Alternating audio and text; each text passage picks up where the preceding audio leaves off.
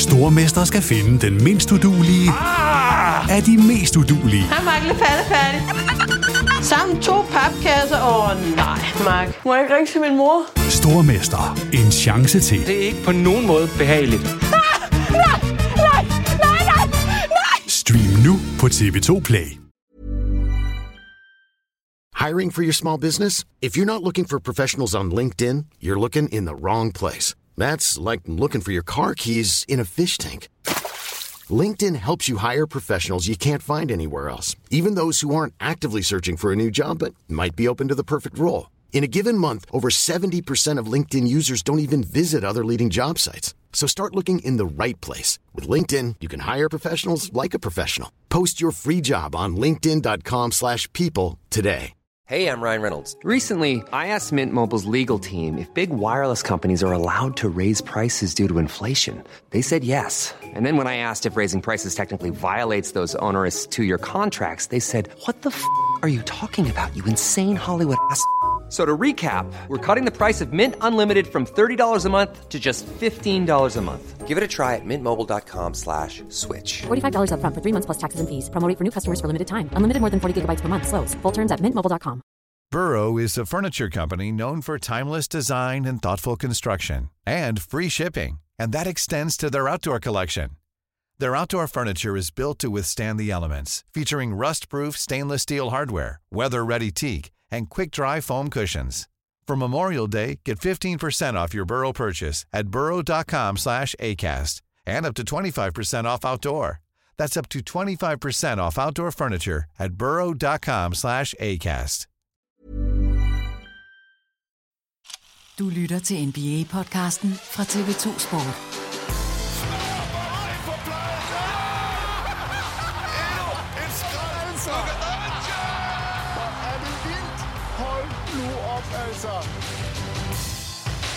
I NBA's Eastern Conference er der sket store ting i denne offseason. Damian Lillard er kommet til Milwaukee Bucks. Boston Celtics har lavet flere markante ændringer. Miami Heat har mistet to af deres starter fra sidste sæsons slutspilsrun. Og så har Washington Wizards startet en genopbygning af deres mandskab. I dagens podcast retter vi fokus mod de 15 østmandskaber i verdens bedste basketballliga. Hvordan ser de ud til den kommende sæson? Hvad har været offseasons største overskrift hos dem hver især? Og vigtigst af alt, hvordan vurderer Peter Wang, at deres grundspil kommer til at gå? Velkommen indenfor i NBA-podcasten fra TV2 Sport. Mit navn er Christoffer Vestrup, og om et ganske kort øjeblik, så får jeg Peter Wang med i dette afsnit, hvor vi altså skal se nærmere på alle 15 hold i NBA's Eastern Conference. Normalt har vi jo også Thomas Bilde med i de her optagsafsnit, de her predictions podcast, som vi kalder det. Men hvis du vil vide, hvordan Thomas ser de to conferences til den kommende sæson, så kan du klikke ind på TV2 Play, hvor vi onsdag morgen sendte sæsonens første afsnit af Crunch Time på gaden. Her kan du også se, hvordan Jens Lavlund vurderer holdene i Eastern Conference, og du kan høre Chris Nielsens bud på flere af holdene i Western Conference. Så ind på TV2 Play, når du er færdig med at lytte til det her afsnit. Der har vi altså to friske afsnit Crunch Time, der altså også kan bruges som en optag til NBA-sæsonen 23-24 der altså nu blot er, 12 dage væk. Det er altså også vildt at tænke på. Vi er der næsten. Vi på TV2 Sport glæder os til at få sat en ny sæson i gang. Vi skal også i gang med den her podcast, så nu lukker jeg Peter Wang ind i Manation. Vi skal have set nærmere på og rangeret holdene i Eastern Conference. Og så skal vi have budt velkommen til TV2's NBA-ekspert Peter Wang, der i dag får lov til at rangere de 15 hold i Eastern Conference. Velkommen til dig, Peter. Tak skal du have. Jeg er klar med facitlisten, så jo, det kan nok blive godt. Det er godt at høre, Peter. Som jeg sagde i vores indledning her, altså, så er det uden, det er uden Thomas Bilde i år. Det er ikke fordi, vi har, vi har skåret ham væk. vi har kottet ham fra vores roster eller noget som helst. Det er simpelthen fordi, ja, logistik og os tre, og hvornår vi kan på samme tidspunkter. Det er simpelthen, det, det er blevet for svært. Nej, jeg, nej, nej, nej, nej, nej. Det tænker jeg ikke, at det er sådan, det skal hedde. Det skal hedde sig, at det er Thomas Bilde, som vil spille golf. Det er Thomas Bilde, som til, vil til han er blevet næstformand i øh, en eller anden meget vigtig forening, og skal faktisk til ekstraordinært generalforsamlingsmøde. Og, Men han er en altså, vigtig mand, jeg, Thomas. En eftertragtet. Jamen, jeg synes faktisk bare, at vi har jo en platform her, hvor vi to kan bestemme, hvis skyld det er. Så jeg synes bare, vi skal sige, at det er Thomas Bildes skyld, det ja. hele. Så hvis I savner Thomas Bilde, så er det Thomas Bildes skyld. Det er det nemlig. Fy, Thomas. Men jeg har jo fået vendt den rundt. Jeg er jo et positivt menneske, så jeg har jo... Øh, nu, nu er den blevet vendt i hovedet på mig, så, så, så er det jo bare min facitliste, der står til troende, og så er, øh, så er der ikke noget at om. Så er det jo bare Nej. sådan, det er.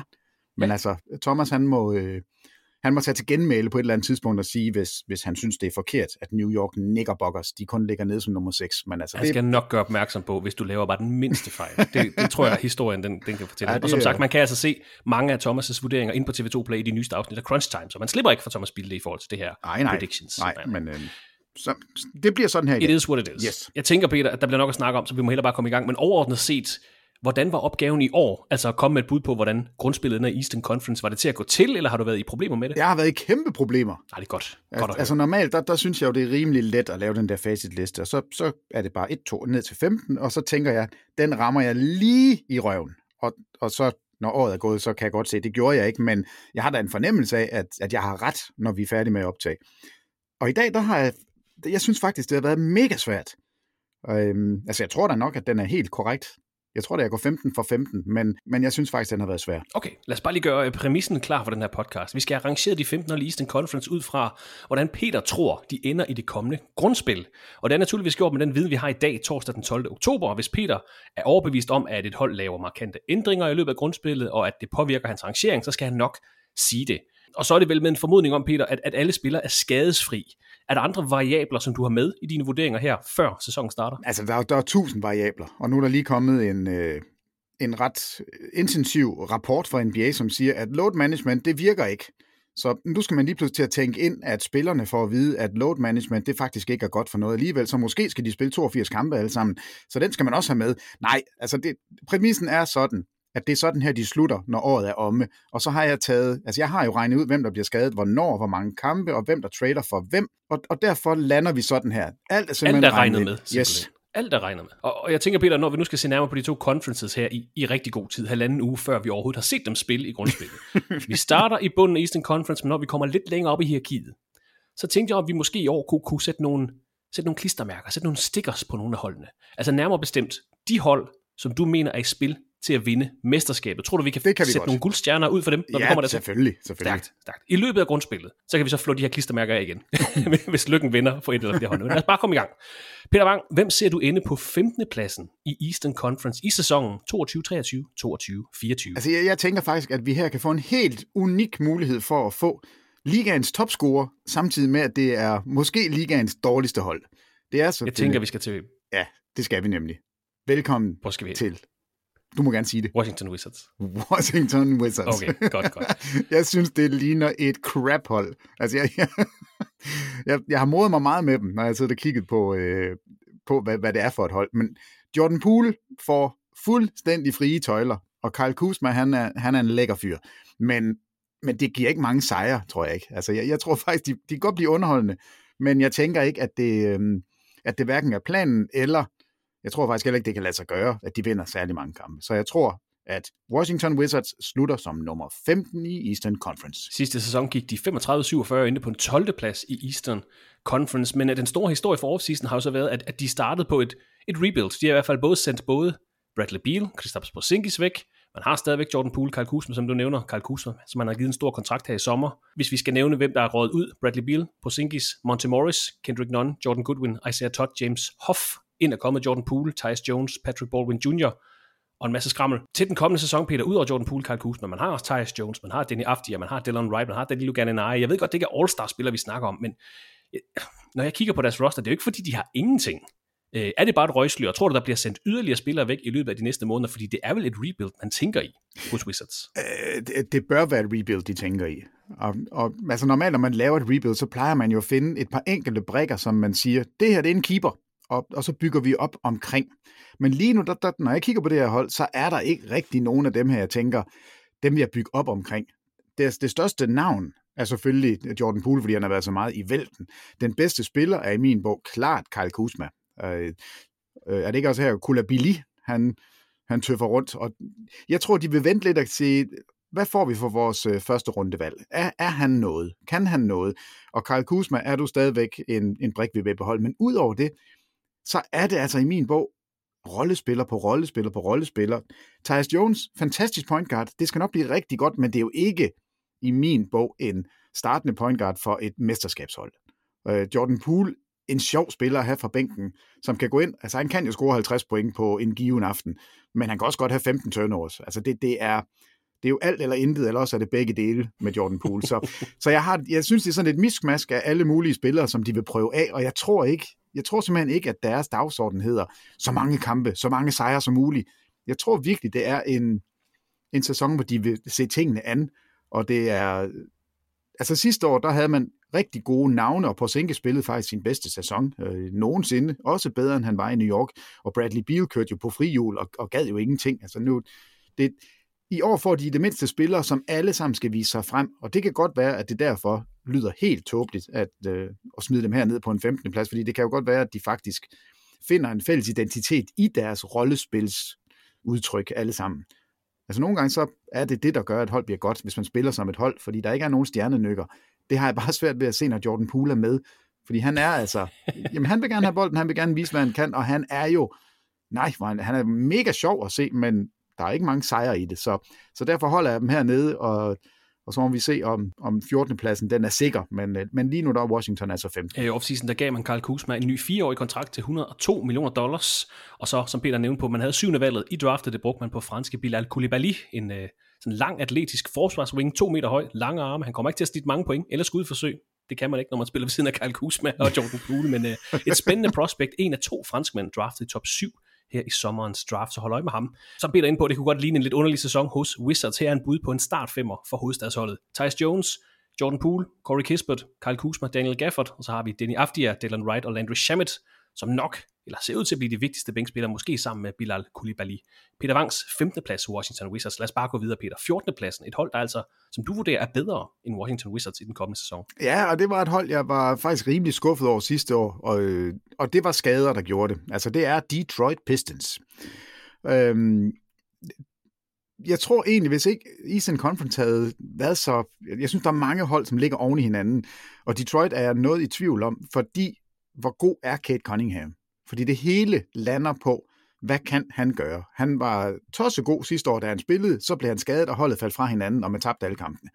Nu er han tilbage, og han er med fra start. Han har spillet mod VM-holdet, der, der har han spillet på det der øh, unge hold, som matcher op mod VM-holdet, inden de skulle afsted, og var den bedste spiller, siger de.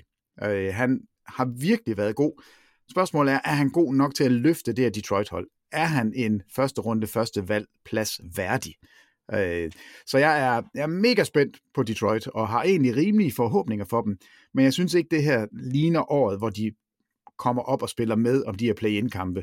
Så jeg tror, at de slutter med nummer 14, men, men Detroit synes jeg er spændende, og det, det er Kate Cunningham, jeg kigger på. Sidste sæson gik de 17 og 65, nummer 15 i Eastern Conference. De havde den dårligste record i hele ligaen sidste år. De har draftet Osar Thompson med 5. valget og Marcus Sasser med 25. valget. Ud af røde fra sidste sæson, Hamidou Diallo, R.J. Hampton, Corey Joseph og Rodney McGruder, så har man tilført Joe, Morris, eller Joe Harris og Monty Morris hedder de. En, øh, en rolig offseason for Detroit Pistons, der er i gang med at bygge et mandskab til fremtiden. Og det store historie det er selvfølgelig det her femte valg, Orsar Thompson. Øh, man har også fået en ny træner siden sidste sæson. Dwayne Casey øh, stoppede som head coach, og så lykkedes det Pistons at overtale Monty Williams til at blive holdets nye cheftræner. Så man er altså i gang med at bygge noget op igen hos Pistons, der har misset slutspillet de sidste fire sæsoner. Et spændende hold, ser ikke ud til at vinde mange kampe i år, det er jeg helt enig med dig i, Peter, men et hold til fremtiden. Hvis vi bare lige skal sætte på ord på, på Thompson-tvillingerne, altså Detroit Pistons draftede Orsar, Orsar, hvad hedder han? Ja, jeg tror, du kan tage begge dele, men jeg tror, Orsar er den, jeg går med. Orsar hos Detroit Pistons, mens Amen røg til Houston Rockets. Orsar beskrives som uh, den bedre forsvarsspiller af de to, spiller måske også øh, lidt mere som wing, mens Amen måske fungerer som guardspiller, beskrives også som en, en my mere eksplosiv end sin tvillingebror Amen Thompson. Uh, giver det mening, Peter? Er der andet, vi skal vide om de her to spillere? Nej, fordi de er, altså det, det er det atletiske, der springer ud. Og jeg tror egentlig, Osar, tror jeg det er. Ikke Osar. Jeg tror, det er Osar. Okay. Men øh, det, det, det må vi jo finde ud af. Osar Thompson. Altså super, super atletiske og, og spillere, som bidrager med lidt af det hele. Yes. Øh, og, vi, og vi har faktisk set det i preseason allerede. De rebounder altså, virkelig godt for deres position. De er flyvende op ad banen begge to. Spørgsmålet er, altså, hvor, hvordan bliver det, når de kommer ud og skal spille 82 kampe over en sæson? Men når du nævner navnene, så synes jeg, det er et klart bedre hold, Detroit, i år. Altså, de, de ser langt, langt bedre ud. Jeg synes, det er et, øh, et bredere hold. Jeg synes, det er mere afbalanceret, end det har været tidligere. Og, og når vi nu skal ind og kigge på, hvordan de kommer til at spille, altså hvad, hvad gør de på centerpositionen? Hvad gør de med de her øh, James Wiseman og, og hvad hedder han, ham den anden tosse? Bagley. Draft? Marvin Bagley. Bagley. Ja. De to har jo fået at vide, de skal kæmpe om backup centerpositionen. Altså det er jo med fesen øh, top 4 valg, som nu få år ind i deres... Det er jo et første og et andet valg, er det ikke? Eller er det to anden, anden valg? Hvad, blev- hvad blev Wiseman, Wiseman blev taget som to? og Bagley... Det gjorde Bagley, Bagley også. Jamen, så er det, ja. så, så, så er det To top to. og nu får de at vide, I kan kæmpe om en backup-plads, og I er ikke engang nået ind til jeres... Altså, I er i, i begyndelsen af jeres karriere. Det er ikke det, man sådan har lyst til. Men det kan godt være, at det kan give noget godt.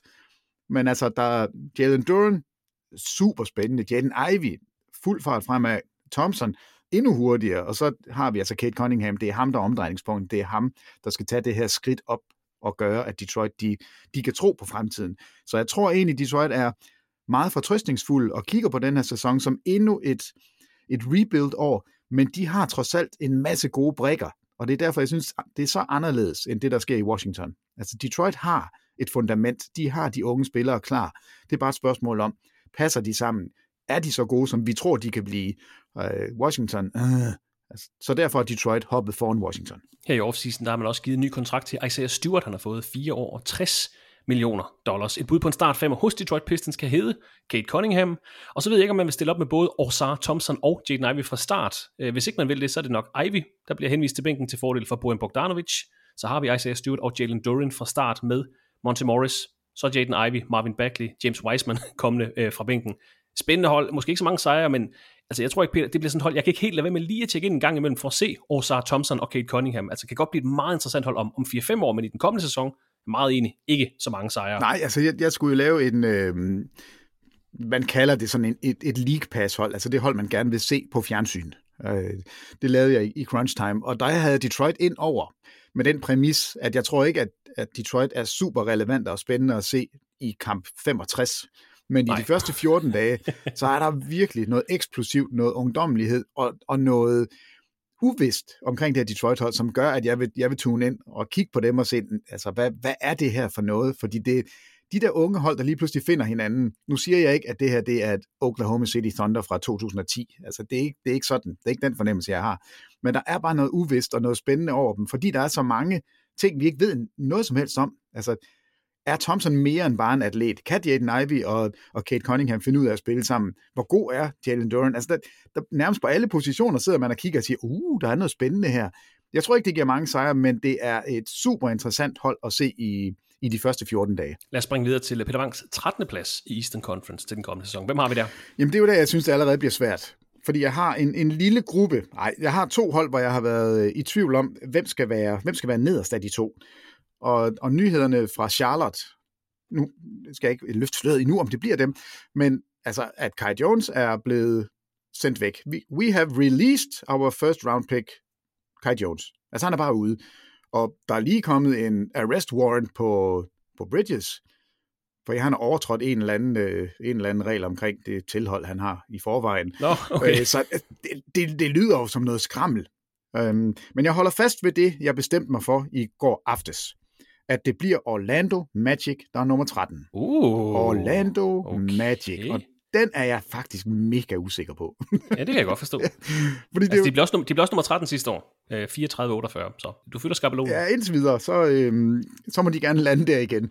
Øh, jeg tror, det er et år for tidligt at, at putte dem op i play-in-selskabet. Jeg mener ikke, de er gode nok til en, en direkte slutspilsplads, og jeg mener ikke, de, de er helt gode nok til at, at lande i midterfeltet. De er stadigvæk hernede, men det er sådan den der uh, sleeping giant, der lige pludselig... Ja, du har et godt øje til, til deres uh, stamme. Ja, det, det er, altså, Paolo Bancaro, han er, altså, the real deal. Der er ikke noget at snakke om. Han er god.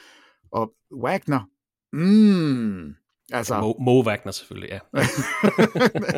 uh, Frans, du er, du er dejlig. Altså, der, er, der er virkelig, der er noget spændende på vej, men det er ikke, det bliver ikke i år. Altså, de er, det, det bliver det, man kalder sådan en svær out. Der er ikke nogen, der har lyst til at spille nede i Orlando og, og løbe rundt med dem, fordi det er altså, det er et godt hold, og det er et bredt hold, og de er store, de er stærke, og de skubber, og de er, det jeg, jeg tror ikke, de er sjove at møde, men de kommer ikke til at vinde så mange kampe. Sidste år gik de øh, 34-48, som nævnt endte på en 13. plads i Eastern Conference. Det var tredje sæson i træk uden for slutspillet. Den store historie for offseason var, at man havde to valg i top 11 i sommerens draft.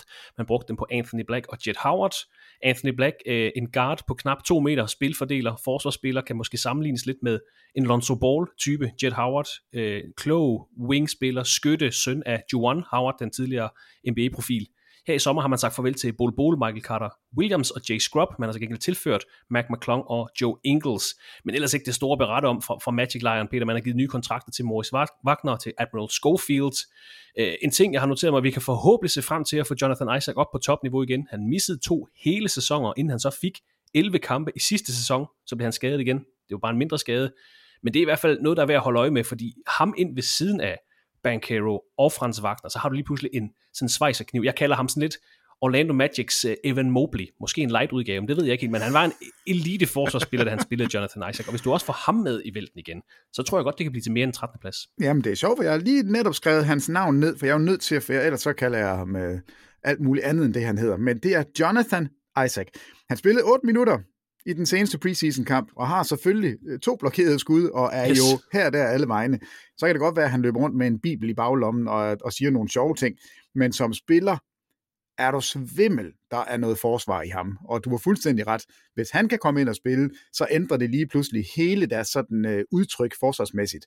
Så det er derfor, Orlando er mega svære at placere. Altså det kommer jeg til at sige om alle holdene. Men, men Orlando synes jeg faktisk er svære, fordi der er nogle aftegninger af noget rigtig godt. Øhm, og Anthony Black, alle elsker at spille sammen med den spillertype. Det er sådan en, en all-in, øh, jeg dækker op, jeg kaster mig efter bolden, jeg, jeg piver ikke, der er ikke noget ballade med mig. Han passer perfekt ind på alle hold, og også på Orlandos.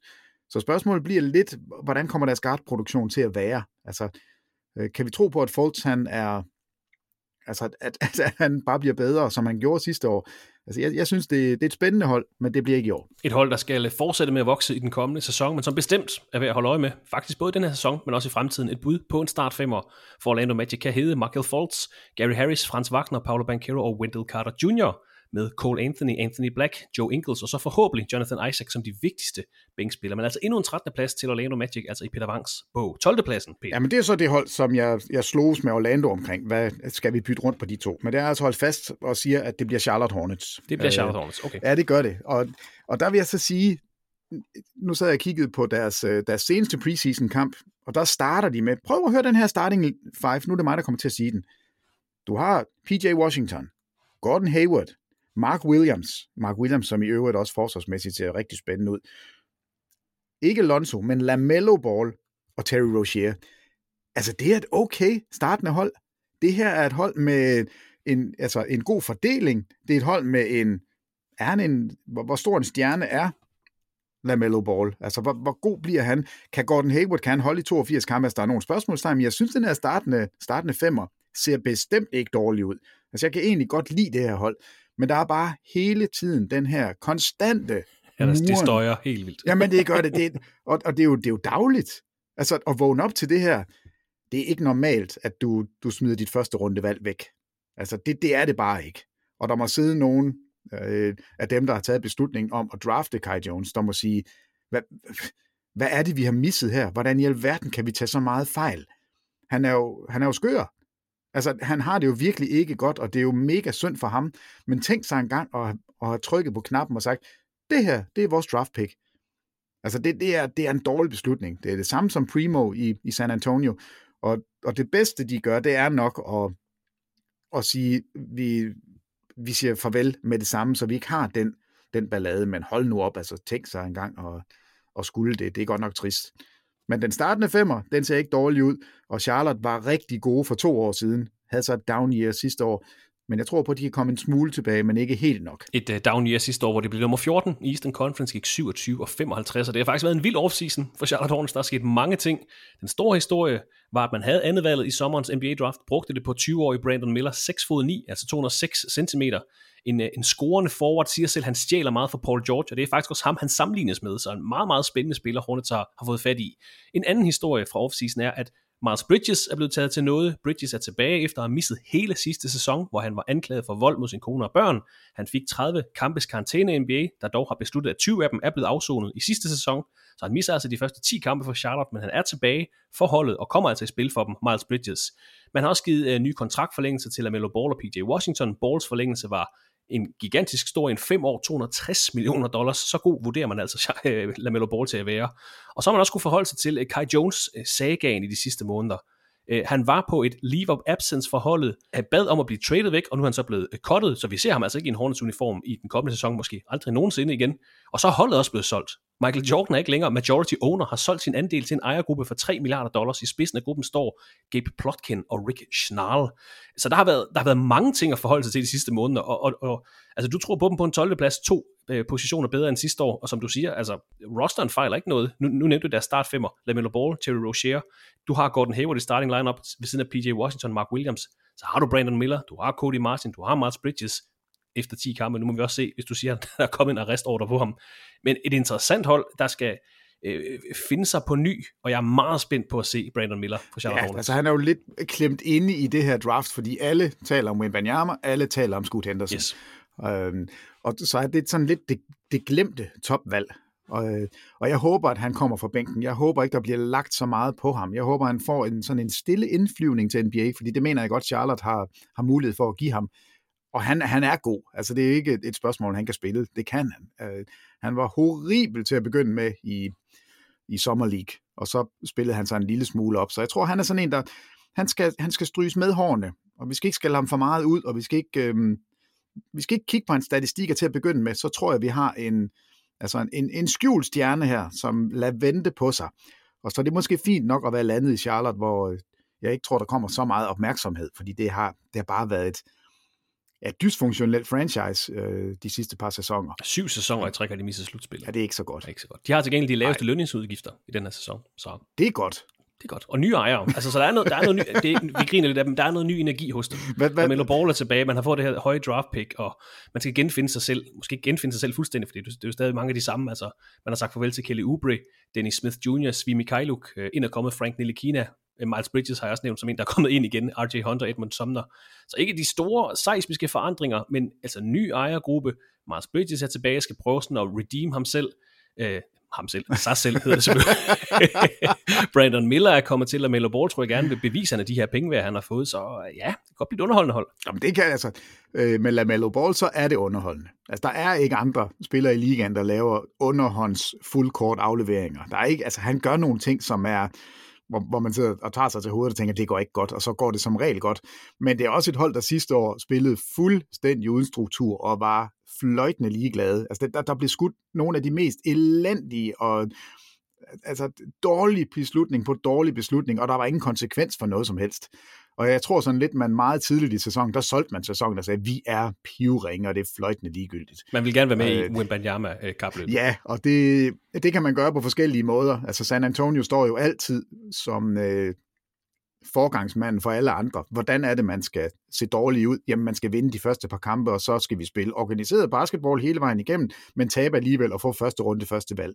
Charlotte, de forstår ikke noget som helst af, hvordan man skal gøre det, fordi alle kunne se på det hold sidste år og sige, det her, det er noget skrammel. Der er ikke noget som helst, som ligner de andre hold, fordi der, der er en, der dribler op, og så enten så skyder han, eller også så er der en anden, der skyder, fordi han har lyst. Altså, det, det, det så bare mærkeligt ud.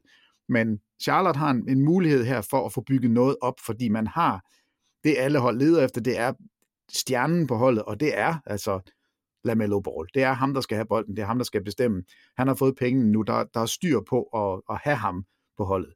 Så, så nu har de en chance for at prøve at bygge op med et højt draft pick, med, med spillere, der kommer tilbage, som, altså jeg kan ikke forestille mig andet end Miles Bridges, han gør alt, nu har det så ikke været super godt her til morgen, men ellers så tror jeg, han gør alt, hvad han kan for at, at bare rette ind, og forhåbentlig tænker han, jo mindre opmærksomhed der er på mig i år, jo bedre er det, fordi det er det, er det, det drejer sig om for mig, det er at genopfinde min NBA-karriere. Fordi altså, han er jo ikke sikker på noget som helst, før han viser, at han på banen kan spille igen. Nej, han var ellers udsat til at få en masse penge her ja, i, altså i den her er, sommer. Han har, ikke, han har ikke haft et specielt godt år. Øh, nu må vi se, hvad det bliver til. Så skal vi op øh, til 11. pladsen, Peter. Altså det sidste hold i Eastern Conference, der ikke engang kommer med i, i play-in-kampene. Hvem har vi på 11. pladsen til den kommende sæson? Ja, og det her, jeg synes, det er øh, måske det er et modigt valg, øh, fordi kigger man på spillerne, så ser det jo, altså så ser de faktisk gode ud. Men jeg har Chicago Bulls til at ryge ned Chicago på en Bulls, 11. plads. Ja. Øh, sidste år sluttede de som nummer 9, og, og det er, hvorfor er de så dårligere i år? Altså jeg har en fornemmelse af, at der godt kunne ske noget med deres roster i løbet af sæsonen. Ja. Jeg kunne godt forestille mig, at man trader nogle af de store navne væk. Altså Terry, nej, hvad hedder han? Øh, DeMar DeRozan. Ja, øh, Zach Lavine. Ja. Zach Lavine er der meget snak om. Øh, hvad gør man med Vucevic? Øh, så jeg, jeg har en fornemmelse af, at det hold ser ikke ud på dag 1, som det gør på dag sidst. Hvad hedder det? Oh, på dag ja. 82. Når vi er Øh, færdige. efter 82 Undskyld. kampe. Så det, jeg tror ikke, det er det samme hold.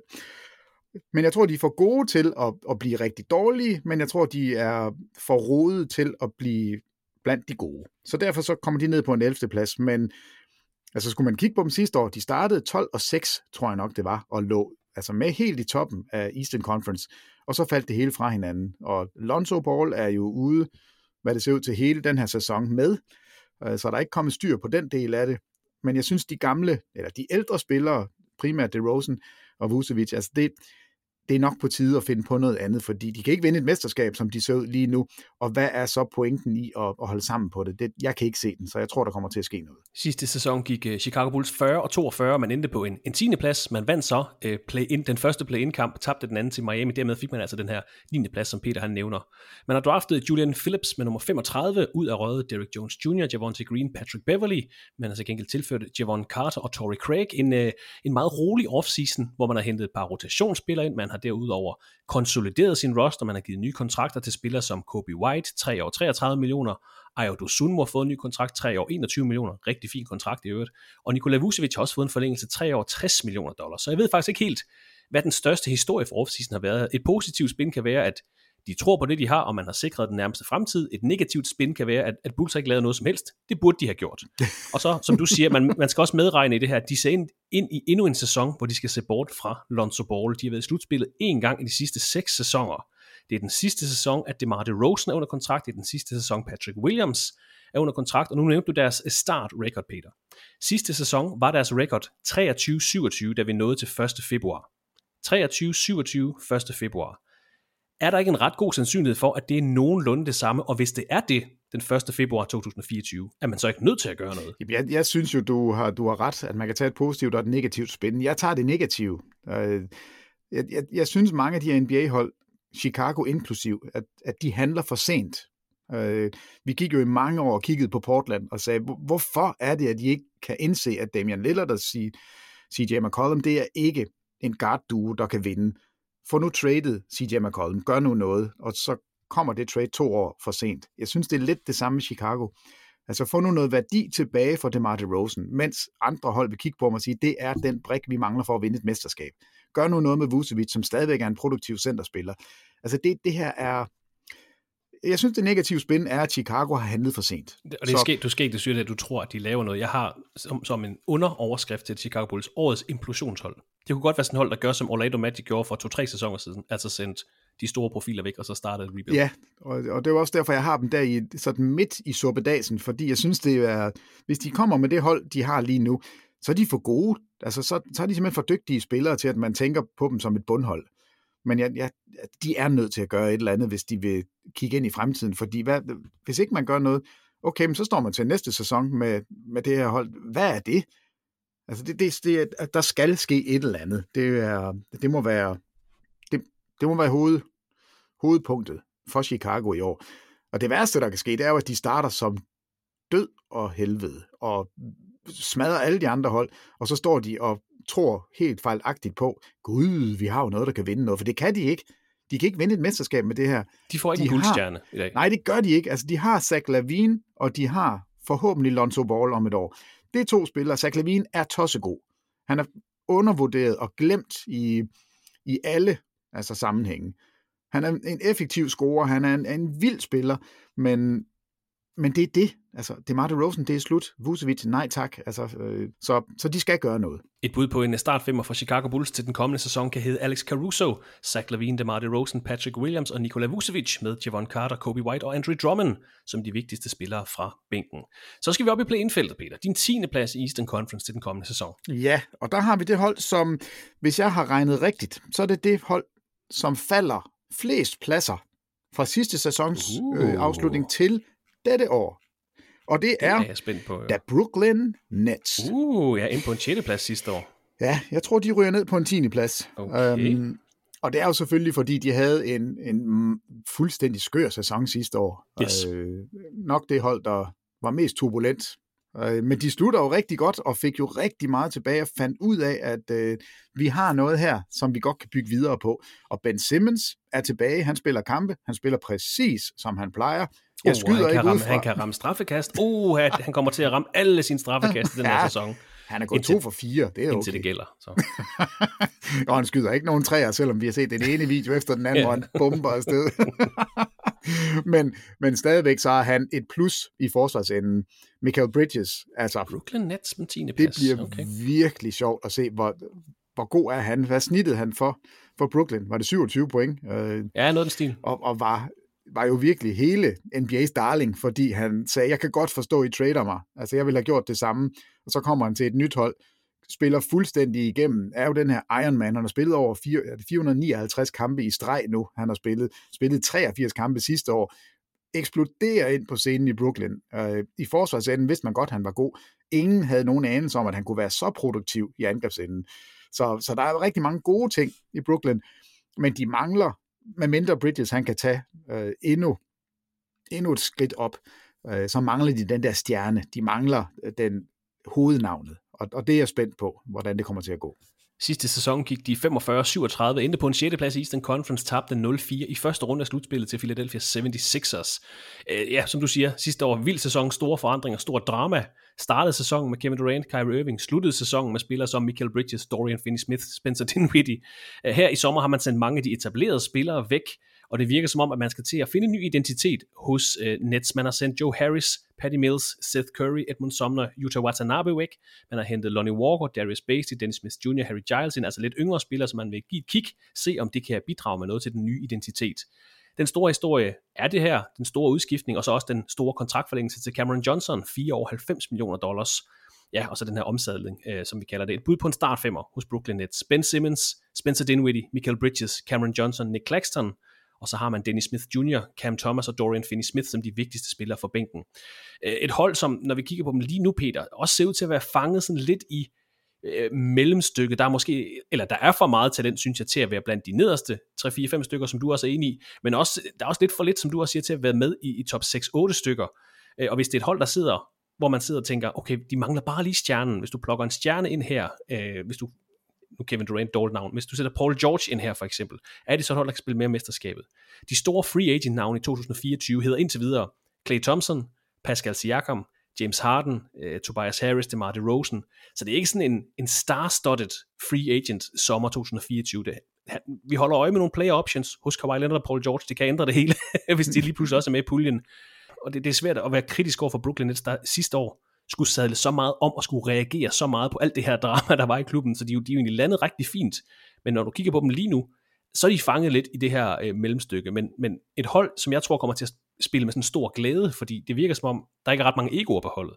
Øh, så derfor kan det godt blive underholdende at se dem. Men, men en tiende plads ja, har du dem til. altså det, ikke for at sammenligne dem med, med Washington Wizards. Øh, Udover at det, du selv peger på, det der med glæden i spillet, det virker nemlig som Brooklyn. Som om, at det er bare fedt. Hey, nu er vi samlet alle os øh, outcast fra alle mulige andre hold, og nu er vi her, og vi skal finde ud af, hvad det er, vi gerne vil. Og hov gud, vi landede faktisk i slutspillet. Nu skal vi spille kampe. Hey, nu kommer der en ny sæson. Øh, så, så der er sådan en positiv vibe, hvor jeg tænker, Washington, der er sådan en negativ vibe. Så jeg synes, der er... Øh, jeg har det ikke dårligt med at kigge på Brooklyns hold.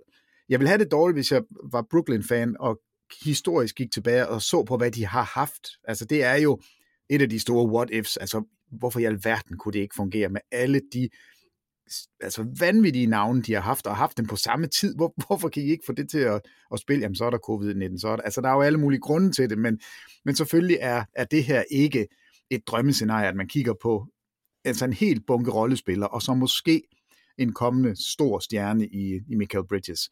Men altså, der er heldigvis, så er det, det, der er en positiv energi omkring Brooklyn, det er jeg meget enig i.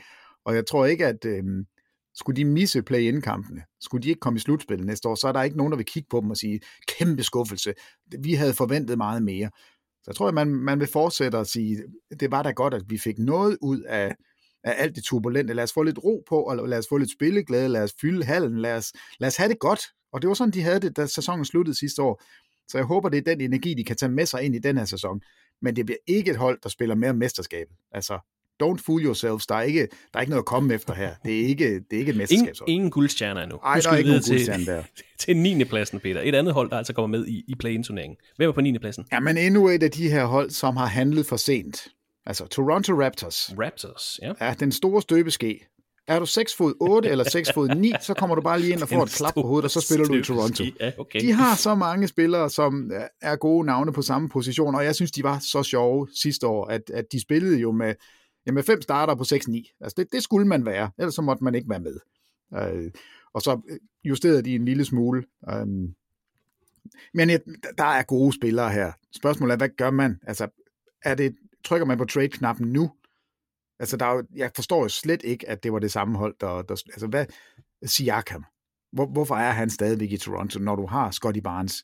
Som nævnt free agent til sommer, så det, hvis man skal have noget for ham. Ja, så, er det- så er det jo nu, eller så skal man forlænge. Nu må, nu må vi se. Altså det eneste, der skete, det var, at man ikke tradede Fred Van Fleet, som så smuttede for ingenting, og nu står man her og, og kan næsten, altså, øh, næsten se det samme ske igen. Det er jo, det er jo gak og løjer i Toronto. Øh, og og jeg, jeg synes bare, der er for mange gode spillere. Øh, jeg ved godt, at Fred Van Fleet var en, var en stor del af det. Han spillede ikke nogen særlig god sæson sidste år. Altså han, han var en af grundene til, at Toronto ikke var gode. Han kunne ikke ramme noget som helst. Jeg tror, han var skød en 37 procent eller sådan noget. Det, det var horribelt. Jeg, jeg noterer mig, det, Øh. det var det tredje dårligste trepointsskydende hold i sidste sæson, Toronto Raptors. Kun Hornets og Rockets skød værre end Toronto Raptors. det har man gjort noget ved. Altså, det- man har jo draftet Grady Dick, som jo er en, øh, en god skytte med 13. valget. Og et godt navn. Ja. Det, det, det må vi også bare sige. Jeg glæder mig til den dag, hvor Thomas Bilde skal kommentere en Toronto Raptors kamp. Det Ej, tror jeg simpelthen ikke, han kan, han kan ikke være i det. Nej, men jeg skal jo sidde ved siden af ham, og jeg kan ikke lade være med at grine. Jeg er jo simpelthen også så barnlig, så det, er, det bliver en fest. Toronto Raptors øh, fik også en 9. plads. I sidste sæson gik 41-41, tabte den første play-in-kamp til, til Chicago Bulls. Det har været en, øh, en off-season med, nogle forandringer, kan vi godt sige. Man har mistet Fred Van Fleet, man har sagt farvel til Will Barton, Delano Banton, Joe Weiskamp, man har til gengæld tilført Jalen McDaniels, øh, Jenny, Dennis Schröder, Garrett Temple og Makur Maker. Ja, Peter. det er, det er endnu, Does it sound familiar? endnu, en, øh, det er endnu en langlemmet spiller, vi håber på, men som ikke rigtig bliver til noget. Makur Makur må han jo hedde sig. Altså en, øh, en 41-41 record og et nederlag i første opgør i play-in-turneringen. Det gjorde, at man fyrede cheftræner Nick Nurse, og han er blevet erstattet af serbiske Darko Rajakovic. Ni års erfaring som assistenttræner i NBA, to år som head coach i G-League, og også trænererfaring fra Spanien og Serbien med i bagagen. Et spændende navn, Peter, øh, og jeg kan ikke lade være med at tænke på, at vide, hvad de har sagt til ham. Hvad er målsætningen for sæsonen? Er det en plads i slutspillet? Er det en top 6-placering? Er det the long run? Det er også en interessant situation, han træder ind i hos Toronto Raptors, fordi skal man til at omstille igen? Venter man på, at en Kawhi Leonard-type øh, dumper ned hos dem, og så er det lige pludselig relevante? Det er en, lidt, det er en interessant situation. Jamen det er det, og, og du peger jo på det, fordi de har jo altså, de har All-Star-spillere. Siakam er altså en af ligaens bedste forwards. Øh, det kan godt være, at, han, at det ikke er alle, der er så, så vilde med ham, men hans produktion er jo, der, der er jo ikke noget at snakke om. Han er vanvittig god. Øh, de har nogle dygtige forsvarsspillere øh, omkring ham. Hvis man tilfører det her hold en stjerne, altså en af, altså lad os nu sige Paul George, han lige pludselig bliver ledig. Kawhi Leonard endnu en gang bliver ledig. Altså hvis, hvis, øh, hvis Clippers der, de, de gør noget helt uventet, hvad kunne det her hold med en superstjerne? Hvis du puttede Kevin Durant ind på det her hold, ville man så vinde mesterskabet? Altså det, det er jo, jeg ved ikke, om det er den tanke, Masai Ujiri han har i Toronto, at han sidder og siger, vi holder på alle vores brækker, selvom jeg synes, de har holdt på dem for længe. Men vi gør det, fordi vi tror på, at der kommer et navn fri i løbet af den her sæson, som gør, at vi kan gentage succesen fra 2019. Altså, er, er, det, er det en plan? Hvis det er en plan, så synes jeg, at den er hovedløs. Altså, det, det giver ingen mening at, at drive et hold på den måde. Jeg synes ikke, Toronto skal have ret meget ros for det, der er sket. Øh, altså det her med at lade gode spillere gå for ingenting, det, det vil aldrig give mening for mig. Altså at Fred Van Vliet smutter den her sommer, altså hvis du kunne trade ham sidste år, hvad kunne du have fået for ham? Hvor meget kunne man have fået for ham tilbage i februar? Et højt første rundevalg, i hvert fald et første rundevalg, og måske en, en god ung spiller. Det tror jeg, han ville være vurderet til dengang. Og nu, får man, nu står man altså med ingenting, og man har, øh, man har ikke helt styr på, hvad det er, man vil, fordi alle peger på, at det er, det er Scotty Barnes, der er fremtiden, det er Siakam, der er den bedste spiller lige nu, men det er også øh, to spillere, som ikke rigtig passer særlig godt sammen, åbenbart. Så, så hvad skal man gøre? Det er, jeg, jeg synes, det, det er lidt, lidt specielt, det der foregår. Og det er jo heller ikke startet super godt op, Var det ikke også øh, Darko Radjakovic, som kom fra New York, og der var ballade med, om han havde stjålet nogle ting og taget dem med til Toronto. Åh, oh, det, det kan jeg ikke det huske. Var det ham, der var med i den sag? Ja, det, det tror jeg nok. Øh, Altså simpelthen noget, det er også- noget det er taktik, eller hvad det var? Noget insider? Ja, der var et eller andet med nogen. Ja, det, det, det må du ikke få lov til at tage med. Altså, der, der var et eller andet der. Altså, du har OG Ananobi, som er sådan overset. Altså, der er ikke rigtig nogen, der ved, hvor, hvor god er han, hvad kan man få fra ham. Men jo længere tid du venter, jo dårligere bliver øh, dit, øh, altså det, du får tilbage, sandsynligvis. Så de står altså med tre rigtig dygtige spillere i, i Siakam og OG Ananobi, og, og så selvfølgelig deres, øh, deres lille guldfugl, men, men det, jeg ved ikke, om det er nok. Øh, Og derfor har jeg dem til at ligge i, ja, godt nok i, i, inde i play-in-kampene, men jeg har ikke de store forhåbninger til dem. Men altså trænerskifte fra Nurse til Rajakovic, og så at man har sagt farvel til startende point guard Fred Van Fleet. Han har skrevet under med Houston Rockets, som vi skal snakke om i morgen. Det er de store overskrifter. Man har jo til gengæld tilført, Peter, en verdensmester i Dennis. Schröder. Ikke bare en verdensmester, En MVP. en MVP. MVP. Han ser ud til at træde direkte ind i starting lineup ved siden af OG Anunobi, Scotty Barnes, Pascal Siakam og Jakob Pøtl. Du har været lidt inde på det. Det har ikke været den optimale offseason med den her trænerføring. Måske havde man brug for noget nyt, siden man sagde farvel til Nick Nurse, der trods alt var mestertræner med dem tilbage i 2019. De potentielle starter har vi nævnt. Vi kan også nævne, at de fra bænken kan spille Gary, Trent, Gary Trent Jr., Grady Dick, Chris Boucher, Precious Achua. Man har også øh, Jalen McDaniels, Otto Porter Jr., Gary Temple. Det er faktisk et ret bredt hold. Og det, det lyder som om, vi er meget kritiske over for dem. Øh, jeg er ikke i hvert fald. Jeg er måske bare sådan lidt øh, småforvirret. Altså, for jeg har ikke nogen klar fornemmelse af, hvilken vej det her franchise bevæger sig. Og du har været inde på, på alle grunde, om de venter på en stjerne, eller hvad de gør. Øh, som nævnt, Pascal Siakam, Gary Trent Jr. er unrestricted free agents efter den her sæson.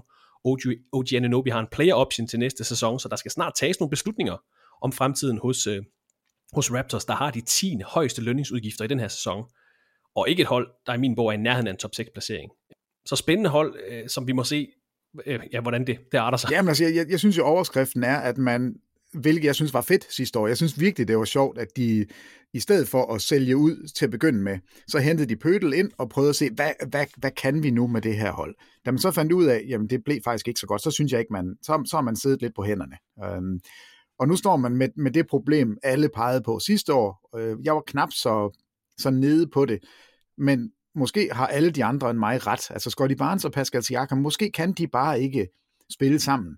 Øh, og, og derfor synes jeg, at det må være året, hvor man sender Siakam væk, får noget rigtig godt tilbage, og går med, at det er Scotty Barnes, man bygger op omkring. Men altså, det er det, det bliver lidt overskriften, tror jeg, for Toronto i år. OG Ananobi, hvad gør man med ham, og Pascal Siakam, hvad gør man med ham? De to spillere har en kæmpe værdi i ligaen, og du har den spiller, som du vil bygge op omkring i Scotty Barnes. Så væk med de to veteraner, og ind med en masse unge spillere omkring Barnes, og så starter vi forfra. Det, det vil være mit mantra. Nu nævnte du øh, Jakob Pøtel, man har brugt offseason på at give ham en ny kontrakt. Han var jo free agent, øh, den østriske center. Han har fået 4 år 78 millioner dollars. En rigtig fin kontrakt til en starterkaliber center hos Toronto Raptors, som Peter altså ser inde på 9. pladsen i den kommende sæson. Så skal vi ind i top 8, Peter. 8. pladsen i den kommende sæson i Eastern Conference. Ja, og her begynder vi at få hold, som har aspirationer om at gøre noget stort.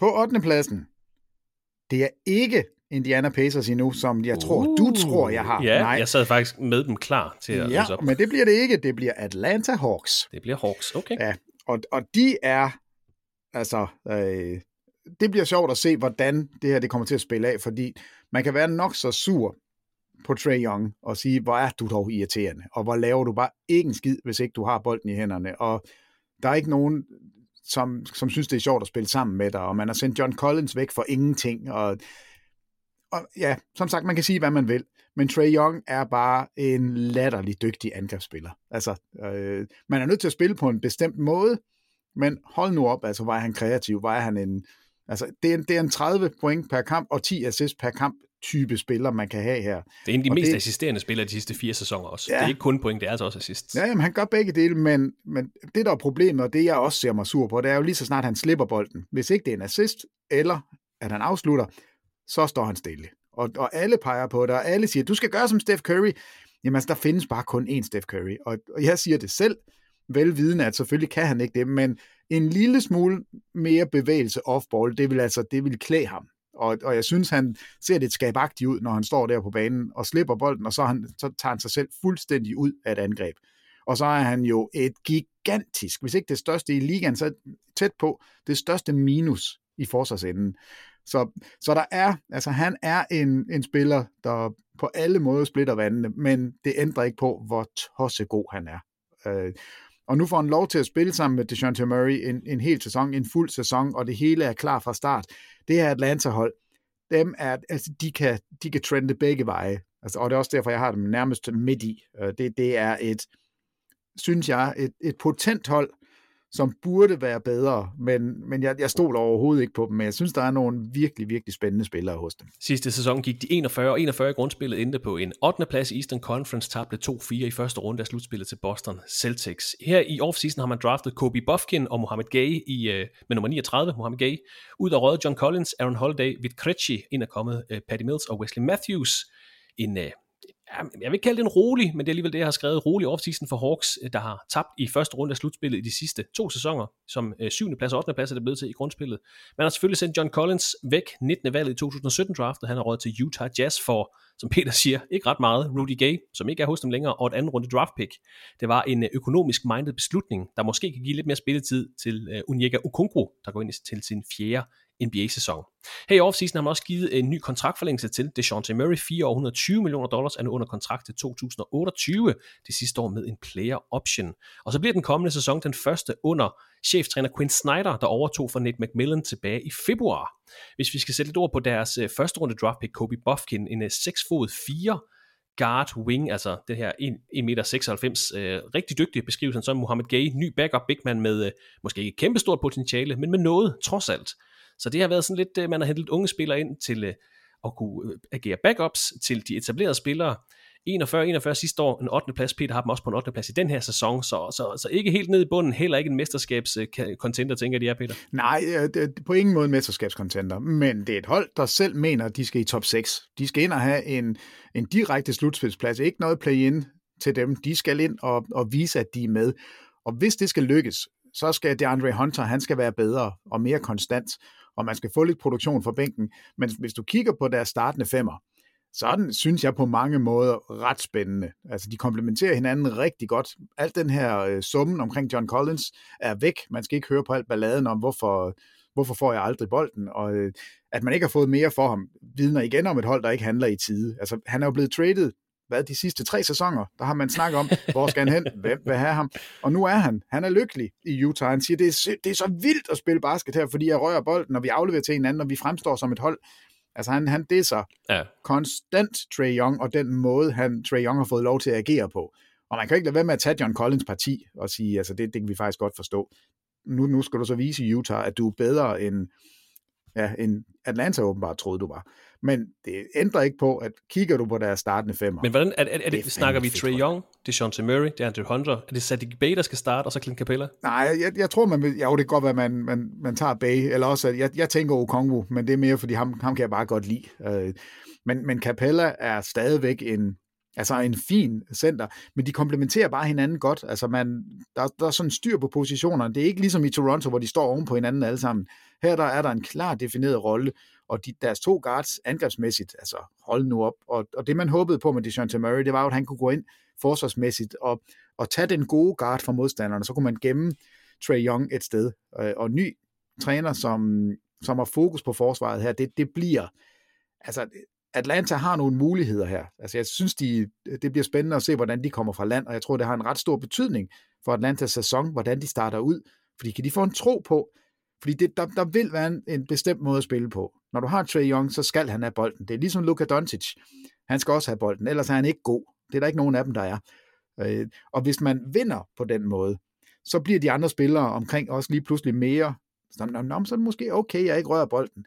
Problemet er, når du spiller på et hold, som er centreret om én spiller, hvis ikke man, man kan se, at man vinder kampe på den måde, så bliver man utilfreds, så daler humøret, og så gider man ikke lige pludselig løbe rundt og dække op i 20 sekunder hver eneste gang, ikke røre bolden i angrebet, løb tilbage og dække op i 20 sekunder, op i angrebet, ikke røre bolden, sæt en screening, slå sig lidt tilbage og dække op i 20 sekunder. Det gider man ikke. Og, og det, er, det er vigtigt for Atlanta at komme godt fra land. De skal gå, hvis de skal ændre deres sæson og blive et top 6 hold, så skal de gå 10 og 5 de første 15 kampe, og Trae Young skal have et par 50 points kampe, og alle skal sige, wow, vi har den bedste guard i hele ligaen. Ellers så tror jeg ikke, det, det bliver en lykkelig sæson, men det kan det blive. Vi nævner starterne, vi kan også nævne de vigtigste bænkspillere, Patty Mills, Unyeka Ukongwu og så Bogdan Bogdanovic, kan man heller ikke glemme, kan altså komme fra Atlanta Hawks bænken. Atlanta Hawks på en 8. plads, Peter. Det sidste hold, der skal spille med i play-in-turneringen i Eastern Conference, altså 7. pladsen.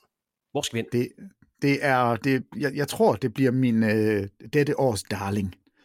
Altså, det er måske det gladeste hold, det sjoveste hold, det mest underholdende hold, det mest interessante hold, Indiana Pacers. Pacers. En 11. plads sidste år hopper altså op på en 7. plads. Det er den højeste af, af alle de hold. Det, det, det, det, En det, Liber. det, største, det største hop.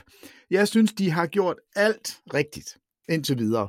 Altså, de var med i et af de der trades, hvor man sagde, det, det, er, to, der, det er to, der vinder med store spillere. Altså, da man sender Sabonis til Sacramento, og man, øh, man henter, henter Halliburton til Indiana. Der sad rigtig mange og sagde, Sacramento, kæmpe tabere, hvad laver I? Var I, var I dumme? Og det, det synes jeg ikke er rigtigt. Altså, Sacramento havde jo en guldsæson sidste år, fik brudt deres team, kom i slutspillet. Sabonis var vanvittig god, og, øh, så det var godt for Sacramento, men det er mindst lige så godt for Indiana. Altså, der, Halliburton er den rigtige spiller at få ind, og det, de så har bygget op omkring ham, er kun blevet bedre. Altså, jeg, jeg synes, det ser så sjovt ud. De har hentet Bruce Brown til, mm-hmm. virkelig perfekt. De har hentet Obi Toppin til, perfekt. Bortset fra, har du set hans, han er allerede hængt ud nu i sociale medier, fordi han lige hænger lidt med hovedet, fordi der er en trepointsafslutning, han ikke får lov til at få. Altså, man bliver hurtigt straffet. der, der skal ikke ret meget... Øhm, Nej, der, der skal ikke meget krops- krudt til, nej. nej, nej, nej. Hvis, hvis du lige siger noget forkert, eller ryster på hovedet på den forkerte måde, så er du en dårlig holdspiller. Altså, hold nu op. Obi Toppin, han har spillet i New York så længe og været... Altså, han er blevet holdt ude af...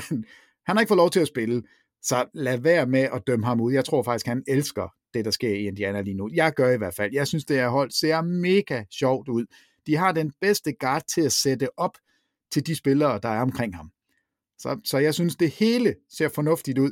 De er ikke gode nok til at vinde mesterskabet, men det er et hold i en altså, glimrende udvikling. Ja, I toppen af play-in-feltet, altså 7. og 8. Yes. pladsen her. Ja, okay. Og der er okay. så meget glæde omkring dem, og de brækker, de har fået til, Obi Toppin og, og Bruce Brown, passer perfekt til. Det, de har i forvejen, er, altså, bliver kun bedre, fordi nu har de, øh, altså, de er et år ældre, og, og de har den guard, som kan sætte det hele op. I love, what der foregår derinde, du. Jeg kan godt lide det. Indiana Pacers sidste år gik de 35-47, endte på en 11. plads i Eastern Conference. De har brugt 8. valget i sæsonens draft på Jarvis Walker, 26. valget på Ben Shepard. Her i offseason har de sagt farvel til Chris Duarte, O'Shea Brissett, George Hill og James Johnson, og som Peter han har nævnt, så har de altså tilført Bruce Brown via free agency og Obi Toppin via et trade med New York Knicks. En rolig, mere en solid offseason for Indiana Pacers. Man har draftet ham her, Jarvis Walker, defensive minded forward, bygget som en fodboldspiller. man har traded for Obi Toppin, der kostede to andre runde draft pick. Man har samlet Bruce Brown op som free agent. To år, 45 millioner dollars har han fået. Tre spillere, som du siger, og som jeg er enig i, umiddelbart passer perfekt ind på holdet, og som rykker dem i den rigtige retning. Måske ikke sådan et, et kæmpe spring, men alligevel. I offseason har man også givet en ny max forlængelse til Tyrese Halliburton, 5 år, 260 millioner dollars. Og ja, jeg har bare skrevet en solid overskrift, hvor den store overskrift har været den her kontraktforlængelse til Tyrese Halliburton. Man har altså sikret ham i yderligere 5 år. Man har mistet slutspillet i de sidste tre sæsoner. Det er blevet til en 9. plads, en 13. plads og en 11. plads. Og så har vi også et, et lille subplot, Peter. Et body-healed subplot. Vi skal holde øje med Pacers arbejder ifølge rygterne på at få sendt ham væk fra holdet.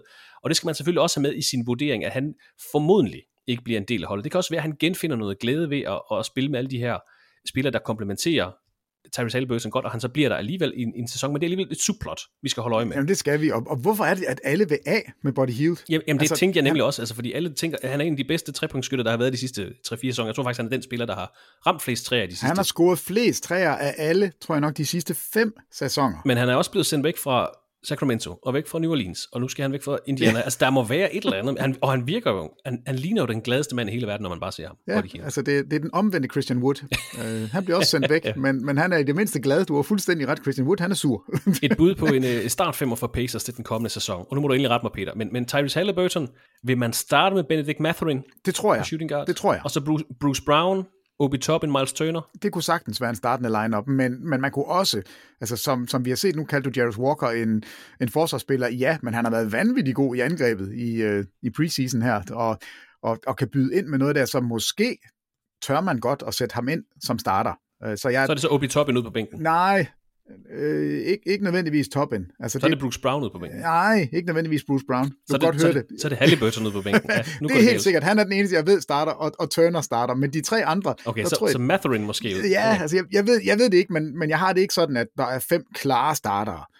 Altså det, det er der nogen hold, hvor jeg tænker, det er det, de fem starter, og så kommer bænken. Indiana har en mulighed for at mix and match, så jeg er ikke, den er jeg ikke 100% sikker på, udover Halliburton. Uh, selvfølgelig er den startende okay. point guard. Men så på bænken har man så Jarvis Walker, TJ McConnell, Daniel Tice, Andrew Nembhard, Aaron Nesmith, uh, og vi, tager, vi har lige taget Body Hill helt væk fra holdet her. Uh, selvfølgelig hjælper det Peter med Bruce Brown op i toppen, men, men Pacers, altså nu har du dem på en syvende plads. Jeg har sagt, de er der vel ikke helt nu, når vi skal snakke om dem som et muligt top 6 hold. Nej. Det er de så heller ikke, så det har du svaret Nej, på. det, det er derfor, de sniger sig ind på en syvende. Men sidste år var de net ratingmæssigt det sjette dårligste hold i ligaen. Og ja, det, der var større skader på Halliburton og lignende, der ødelagde lidt sæsonen. Jeg har også noteret mig, Peter, er der noget gemt her hos de unge spillere hos Pacers, altså Matherin, Nembhard, Nesmith, Jarvis Walker, som de lige har draftet? Øh, altså, er, er der noget, vi overser i forhold til at have sådan en, en ung core lige bagved en anden ung spiller, altså Tyrese Halliburton er jo ikke, er jo ikke ret gammel. Altså de har nu en etableret profil, Tyrese Halliburton. De, nu har de også Bruce Brown oppe i toppen, Miles Turner, mere etableret. Så har de altså også den her unge core lige bagved. Matherin, Walker, Nembhard, Nesmith. Lad os sige, de udvikler sig sådan eksponentielt de næste 2-3 år. Er det noget, der kan gøre, at vi lige pludselig snakker om Pacers som et top 4-hold, eller er der stadigvæk lidt vej? Nej, det, det er lige præcis det, der gør, at man snart vil se dem bevæge sig opad. Og, og det kan godt være, at han ikke er det største navn, og han er slet ikke den største spiller, men TJ McConnell er kommet ind og har fået sin egen lille øh, kaffelinje. Jeg ved ikke, om du har set det. Nej, øh, jo, jo, jo, han har lavet det første partnerskab med en, øh, en sådan en, en coffee blender, så nu har han sin egen kaffe. Jeg er total fan. Og de elsker TJ McConnell i Indiana. Alle elsker TJ McConnell. Jamen det gør de, og han er ja. bare en bundsolid backup point guard, der kommer ind. Og han er altså lige de her otte år ældre end Halliburton. Han er sådan en spiller, der kan sætte en lille smule øh, styr på tingene. Og så siger de også, at han har det, det sværeste, den sværeste afslutning på holdet. Altså, hans lille pull-up jumper, det er den, de har sværest ved at dække, fordi de kan ikke finde ud af, hvornår han skyder, og han gør det så hurtigt, og han er faktisk rimelig god til det de har måske den bedste backup guard i hele ligaen i Andrew Nemhardt, øh, som kun bliver bedre. Det er et ungt hold, men der er med, der, der er krudt i dem. Øh, så kan de få noget produktion fra Jarvis Walker? Jeg ved godt, det er hurtigt at sige, at han er, at han er vanvittig god, men altså, jeg havde ham faktisk inde i et af de sidste programmer i Crunch Time, hvor vi snakker om, hvilke, hvilke spillere kommer ind i draften, som vi tror på næste år. Der var han en af dem, fordi han, altså har en god størrelse, ser ud som om han, han kender sin rolle, kan noget i begge ender af banen. Så jeg synes, det er, det, der er virkelig nogle gode, spændende ting, og der er altså også noget at sige om at, at have et par veteraner, som har noget at sige, og TJ McConnell har de lænet sig op af allerede. Daniel Theiss er kommet ind. Jeg ved godt, han er ikke den mest vokale. Verdensmester, men han er... Daniel Theiss. ja, jamen, øh, fair nok, verdensmester Daniel Theiss. Øh, de der små rollespillere, der er der, øh, det er vigtigt, at, at de er sådan nogle stabile typer, og det er både Tyson McConnell, og Miles Turner er jo ikke en vorhar længere. Altså, han har været i ligaen længe. Det er den 8. sæson, han går ind i. Han er, han er en veteran, og nu er det vel for første gang, at han går ind til en sæson fra start og ved, jeg er den startende center, og det, der er ikke noget ballade omkring min position, og vi skal ikke spille med two bigs hele tiden. Han er en moderne moderne center, der går ud og skyder træer, og er stadigvæk en af de bedste rim protector, vi har i ligaen. Så stammen er ung, bænkspillerne har noget energi, men der er altså også nogle veteraner, der kan der sådan kan få en, lille smule styr på tingene. Og det er altså nok til, at de springer fire pladser op, altså ja. fra en plads og til en syvende plads. Og Rick Carlisle, ham skal du ikke tage fejl af. Altså, der er, der er i hvert fald en head coach, der ved, hvad han vil. Det her hold, tror jeg, bliver ubehageligt at spille imod. Det kommer til at være tror jeg, ligaens hurtigst spillende hold. Halliburton kommer til at strø om sig med lækre afleveringer. Altså, der er noget at sige om at have en point guard, som elsker at sætte de andre op. Og selvom han har, jeg ved ikke, er det det grimmeste skud i NBA lige nu? Det, det ved jeg simpelthen ikke. Jeg fatter ikke, at han kan nå at få det sendt afsted. Det er grimt, det ser langsomt ud, uden at være det. Det hele er forkert, og han skyder 40% på træerne. Han er en af de bedste pull-up øh, shooters i ligaen, og det, det er helt skævt. Og, og alt imens han gør det med et kæmpe smil. Altså, han er jo sådan en, alle elsker. Han tudbrølede, da han blev traded, fordi han elskede at være i Sacramento. Den første spiller nogensinde, der elskede at være der. Og alligevel smiler han og siger, jeg kan godt forstå det også, fordi øh, I kan få noget her, som gør, at I kan blive bedre. Og nu kommer I til Indiana, kæmpe smil. Altså, det, det, det er vildt. Nej, hvor er han en, en skøn spiller. Altså, Indiana, de har...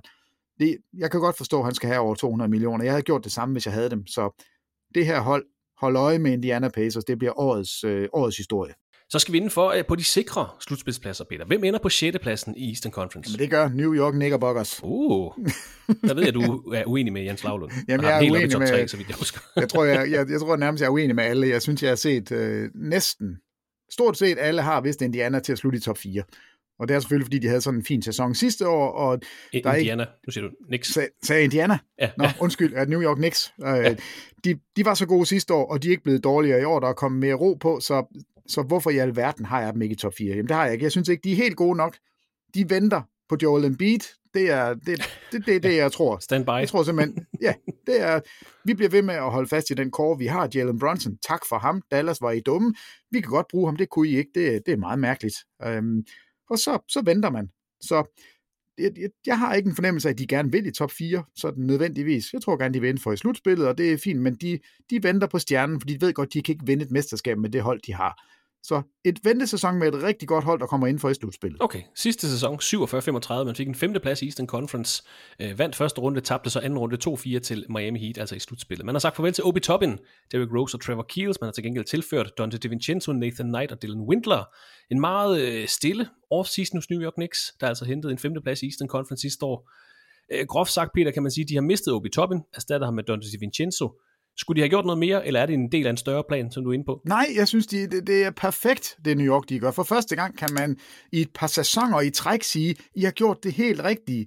Ro på, samle de spillere op, som er, som er gode for jer. Jalen Brunson er, er den, den første rigtig store brik, det lykkedes med. Øhm, I har Julius Randle, som den ene dag, så er han All-NBA-spiller, den næste dag, så er, han, så er han horribel, men det er stadigvæk en spændende spiller. Men I skal gøre det, I gør nu. Vent på den sure superstjerne, der står derude, fordi der er et par stykker, man, man kan pege på, der muligvis kan blive ledige. Selvfølgelig er det Joel Embiid, man kigger på, og han er værd at vente på. Og kunne du se Joel Embiid sammen med det her hold, så går du fra den ene dag til den anden til at være en instant championship, er ikke favorite, men i hvert fald med omkring mesterskabet. Men de skal ikke det, have en guldstjerne i år. Øh, de kan ikke vinde mesterskabet. Nej, de får ingen guld. Kan de, kan de nå til Eastern Conference Finals, hvis de får en rute udenom Bucks og Celtics? Øh, jamen det... Øh, hmm, ja, det, det kan de jo godt. Det kan de godt. Fordi vi har jo vist, at de kan slå Cleveland, som jeg har placeret over dem i grundspillet. Men Cleveland har ikke fået løst de problemer, som de havde imod øh, netop New York Knicks. Altså, de var for store og stærke, skubbet alt for meget. Men hvad med Siakam? kunne han gøre noget godt for dem? Jeg, jeg har også skrevet, at altså, det, det er ikke et hold, vi skal afskrive i forhold til at sidde klar med en god pakke, hvis der pludselig kommer en sur stjerne. Hos Clippers, hos Bulls, hos Raptors, Timberwolves måske. Så hold øje med, men Knicks, de har sådan nogle kontrakter til at kunne lave noget, noget stort i løbet af sæsonen, hvis ikke de venter på øh, ja, Joel Embiid måske til næste sommer. Altså, de, de må bare ikke forhaste sig. De må ikke panikke. De må ikke sige, oh, det her det er en næsten stjerne. Nu går vi all in. Fordi så gode er de ikke. Øh, men de, de, skal, de skal holde, øh, holde hovedet koldt og, og vent på, den, den rigtige stjerne kommer fri fra, fra det sure hold. Det, det, er, det er deres øh, måde at vinde et mesterskab på. De har gjort det rigtig godt, de skal fortsætte den udvikling. Offseason har budt på en ny kontrakt til Josh Hart, som kom til holdet tilbage i start februar, har fået 4 år 81 millioner dollars. Øh, Josh Hart, et bud på en start femmer til den kommende sæson. Jalen Brunson, Quentin Grimes, RJ Barrett, Julius Randle, Mitchell Robinson, og så kan man gøre brug af Emmanuel Quickly, Dante DiVincenzo, Josh Hart og Isaiah Hartenstein fra bænken. Så øh, same procedure as last year, altså endnu en top 6 placering lyder det til. Peter Wang har dem altså på en, en 6. plads. De falder en enkelt plads i hierarkiet i Eastern Conference. En femte plads, Peter. Hvor skal vi hen der? Skal vi til Cleveland? Skal vi til Miami? Skal vi til Philadelphia? Hvor tror du, vi skal hen? Jamen det er sjovt, for det er de næste tre hold, og øh, alle har jo Boston og Milwaukee. Jeg skal nok komme med, hvad jeg synes, men jeg har Miami Heat på, til at slutte på en femteplads. På femtepladsen, yes. Ja, og det kan måske godt være kontroversielt, når man kigger på et hold, som sidste år var meget tæt på at misse slutspillet. Så eksploderer de ind i slutspillet alligevel gennem play og ender i finalen, og, og har jo nogle af de mest vanvittige slutspilserier. Altså, jeg, jeg ved da ikke, hvad der skete med det hold. Øh, det, det, er helt, det er helt gak. Så ved de, at de får Damian Lillard, de sender Gabe Vincent væk, de sender Max Strus væk, to af deres startere, og så får de ikke Damian Lillard, og de har ikke fået nogen erstatning endnu. De har fået Tyler Hero tilbage, som blev skadet i slutspillet. Det er det mest rodede hold i forhold til, hvordan sæsonen sluttede sidste år, hvordan slutspillet gik, hvordan offseason er gået, så står Miami Heat her og er lige nu, er de ikke de største tabere indtil videre. Altså sendt to... Det har i hvert fald ikke været den offseason. Vi har snakket meget om dem de Ej, sidste par uger her. Det det Både ikke. i forhold til, til, til Drew Holiday og i forhold til Damian Lillard. Det der. De, de, jeg tror ikke, det var den offseason, de havde håbet på, Nej. efter den meget, meget flotte øh, forår, de havde. Altså, jeg er jo et matematisk geni, og så jeg kan jo regne ud, at de ja. har øh, sendt 40% af deres startende lineup ud. Så har de så hentet 20% tilbage med Tyler Hero. Men Kyle Lowry har stadigvæk en stor bagdel og er ikke blevet, ikke blevet bedre, og, og der er en masse en masse ting, som er, er ubesvaret. Men hvis du har Bam Adebayo, Tyler Hero, Jimmy Butler, så er du et hold, man er nødt til at snakke om. Det her hold var i finalerne sidste år. Så, så hvis jeg skulle sidde her og afskrive det, og sige, kommer ned i play-in-kampen igen, det synes jeg også ville være fjollet. Fordi jeg tror også, at Pat Riley, han skal nok få løst den her gordiske knude, det er at få fat i en point guard, der passer ind, eller et eller andet andet. Altså det, det er, Miami er altid en spiller, er altid et hold, der er, der er med, når, når der lige pludselig sker noget. De har bare ikke lige været det her, hvor man troede, at det var Damian Lillard. Altså alle vidste, Damian Lillard kom til. Det er så mærkeligt, at det ikke endte sådan. Lad os se, hvad der sker med Malcolm Brogdon. Lad os se, hvad der sker med, med andre guards rundt om i ligaen. Jeg tror, Miami får løst det. De har 82 kampe. Jimmy Butler er altid solid. Han var All-NBA-spiller sidste år. Øh, han er ikke en superstjerne i grundspillet. Det er han i slutspillet. Han gemmer det lidt. Det kan være, at han skruer en lille smule op her, fordi man har brug for det. Derfor kommer de ind på en femteplads. Sidste sæson gik de 44-38, øh, endte på en syvende plads i grundspillet Eastern Conference, tabte så 0-4 i NBA-finalen til Denver Nuggets, men nåede altså fra syvende pladsen, faktisk fra 8. pladsen, de var seedet nummer 8, men endte altså på syvende pladsen. Nej, de tabte ikke 0-4, de vandt da. De vandt da en enkelt. I finalerne? Ja, det var da ikke et sweep. Var det 1-4? Nå, undskyld. De tabte 1-4 i finalerne. Ja, det skal, også, det skal selvfølgelig også med. Her i sommer har de draftet Jamie ja- Jacquez Jr. med 18. valg. Han hedder Harkes. Harkes. Undskyld. Jaime Harkes Jr. Harkes, yes. Man har sagt farvel til Victor Holadipo, Max Strus, Gabe Vincent, Omar Jutseven, Cody Seller og Udonis Haslem. Man har til gengæld sagt pænt goddag og velkommen til, til Thomas Bryant, Josh Richardson, Justin Champagne og RJ Hampton. Du har været inde på den store historie for offseason, det er, at man har mistet Gabe Vincent i free agency. Man fik orkestreret en sign and trade handel, men man har altså også mistet uh, Max Strus. Uh, og ja, vi har snakket meget om, du har også været inde på det, det har ikke lige været den offseason, de har, de har regnet med, men, men du siger, du er ikke klar til at afskrive dem. Jeg har ordret skrevet. Jeg er ikke klar til at afskrive dem for noget som helst, fordi de er bare så dygtige til at maksimere talent, til at gøre ukendte spillere til rotationsspillere. De får Tyler Hero tilbage for deres skade. De har fået Josh Richardson ind på en meget, meget lille kontrakt. Han skal nok give dem et eller andet. Øh, Monique, de har sådan et eller andet halvstort trade i sig. Men som udgangspunkt, der tror jeg godt, vi kan sige, at det har ikke været et drømme off-season for dem. Men alligevel, de endte på syvende pladsen sidste år. Peter vurderer dem til lige at hoppe to, spring, øh, to pladser op, altså op på en femte plads. Og jeg vil lige kigge, Peter, hvis de vil have Malcolm Brogdon, trade for ham selvfølgelig. Det kan gøres med Duncan Robinson og en lille kontrakt, og så skal Portland sikkert også have et, et draft pick med. Jamen, det, er det. Det, det er til at lave. Det er ikke nemt. Det er ikke svært, hedder det. Undskyld. Og det kan også være, og nu snakker vi om Chicago Bulls tidligere, det kan også være, at de sidder og venter på, at Chicago Bulls imploderer. Kunne du se Zach Lavine hos Miami Heat? Ja, sagtens. Heat har deres første runde draft pick i 27 og 29 de kan altså sagtens lave en god pakke for Zach Lavine. Det vil være Jamen altså, det, det er jo derfor. Alle vil gerne til Miami. Det er et dejligt sted, der er varmt, der er natklubber, der er det hele. Der er en organisation, som har fuldstændig styr på, hvad de vil. Der er etablerede stjerner på holdet allerede. De har noget at, at byde ind med. De har Jovic, som jo er en ung spiller, som måske ikke sådan i forhold til timeline passer super godt ind på Miami, så, så det kan godt være, man kan få fat i ham. Øh, du siger det selv, Duncan Robinson, en dygtig trepointskytte, man kan, man kan få ind. Hvad får man Altså fra Rakes kan han gå ind og, og give lidt allerede nu. Der er mange ting, som, som ser, sådan ser okay ud. Vi vurderer dem bare, fordi de ikke lykkedes med det, de skulle have lykkedes med. Ja, vi kigger på rosteren i dag, 12. oktober, det er det, vi må forholde ja, os til. og det er, den kommer ikke til at se sådan her ud, når sæsonen den slutter. Og Miami kan ikke acceptere ikke at være i slutspillet. Så, så de, de skal, det var en kæmpe skuffelse sidste år, som de så fik vendt rundt og lavet det til en kæmpe succes. Jeg tror ikke, de tør gamble igen. Altså, de var nede i den anden play-in-kamp. De var nede imod Chicago. De skulle have tabt den kamp, øh, og, og så vinder de den. Og, og så skete der et eller andet. Altså, Caleb Martin, jeg ved ikke hvad, han, han blev Michael Jordan i, i 40 dage. Det, det sker meget, meget sjældent, så det tør man ikke igen. Man skal for i slutspillet fra start. Vi kan også øh, nævne, at Heat her i offseason har givet øh, nye kontrakter til Kevin Love, Jamal Kane og Orlando Robinson, så en noget stille, knap så optimal offseason hos Miami Heat, men dog med et par gode ting, altså Josh Richardson for eksempel. Et bud på en start 5 for uh, Miami Heat til den kommende sæson kan hedde Kyle Lowry, Tyler Hero, Josh Richardson, Jimmy Butler og Bam Adebayo. Og så har man altså Kevin Love og Thomas Bryant som de vigtigste spillere fra bænken. Peter Wang ser dem altså ind på en femte plads i det kommende grundspil. Så skal vi ind i top 4, Peter. Fjerde pladsen i den kommende sæson. Hvor skal vi hen der? ja, ja, det er det. Huh, jamen, vi skal til Philadelphia. Uh, 76ers, ja. Altså, øh, du har ligaens forsvarende MVP, du har en superstjerne i Joel Embiid, og så har du et miskmask omkring i, altså James Harden er jo selvfølgelig det helt store øh, punkt, som alle taler om. Øhm, jeg har ingen anelse om, hvad fanden der sker. Altså, James Harden er mødt op til, øh, han har ikke spillet nogen af preseason-kampene endnu, men han er der mødt op i Philadelphia's lejr i er det, er de i Colorado, de holder deres, deres preseason? Der er der mange, der har grinet og sagt, hvorfor i alverden gør de det? Og, og nogen peger på, at, at Quinn Snyder simpelthen vil sende et signal til Joel Embiid og sige, du har ikke haft succes i Danmark, du har slet ikke spillet imod Jokic, fordi alle siger, du er bange for ham, du tør ikke spille i Danmark, du skal op og træne i The Altitude, øh, og, det, og det er altså, det kan godt være, det er en ting. Kom væk fra Philadelphia for det første, fordi jo færre journalister, der er omkring det her hold lige nu, jo bedre er det. Øh, Joel Embiid prøver at komme op i højderne og spil, fordi vi ved, at du er nødt til at vise alle, at du er bedre end Nikola Jokic. Øh, så altså, derfor skal du træne heroppe lidt. Der kommer til at ske noget med James Harden, men han er kommet til preseason i superform.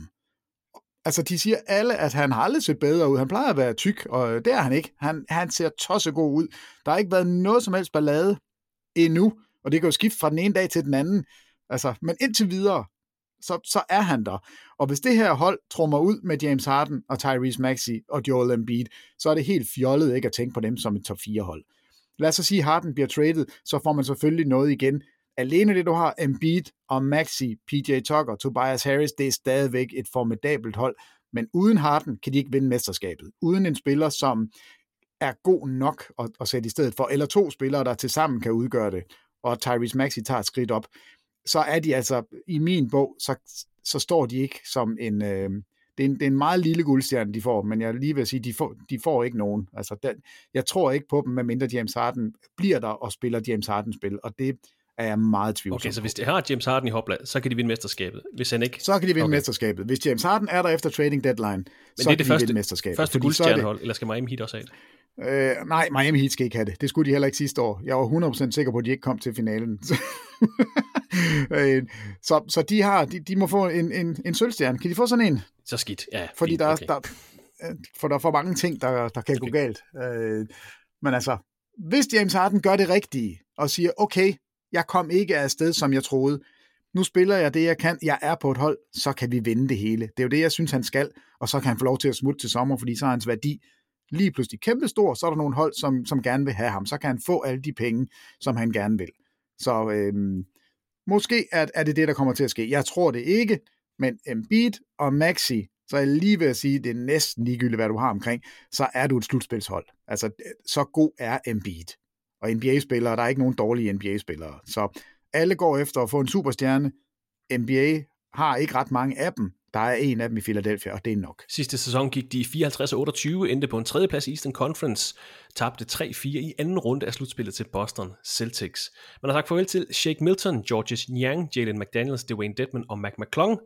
Man har til gengæld budt velkommen til Patrick Beverly, Mo Bamba, Filip Petrusev, en øh, serber på 211 cm, Danny Green, Kelly Oubre Jr. er også kommet ind. Den store historie fra den offseason har været trænerskiftet. Efter man tabte den her anden runde serie mod Boston Celtics, så blev Doc Rivers altså fyret, han er blevet erstattet af Nick Nurse, der i de sidste fem sæsoner stod i spidsen for Toronto Raptors. Og så har offseason selvfølgelig også været præget af historien om James Harden, der har været ude at kalde President of Basketball Operations Daryl Morey en løgner. Han har bedt om at blive traded væk for holdet. Man kan høre meget mere om den her sag i afsnit 376 af vores NBA-podcast, som vi altså sendte ud i slutningen af august måned.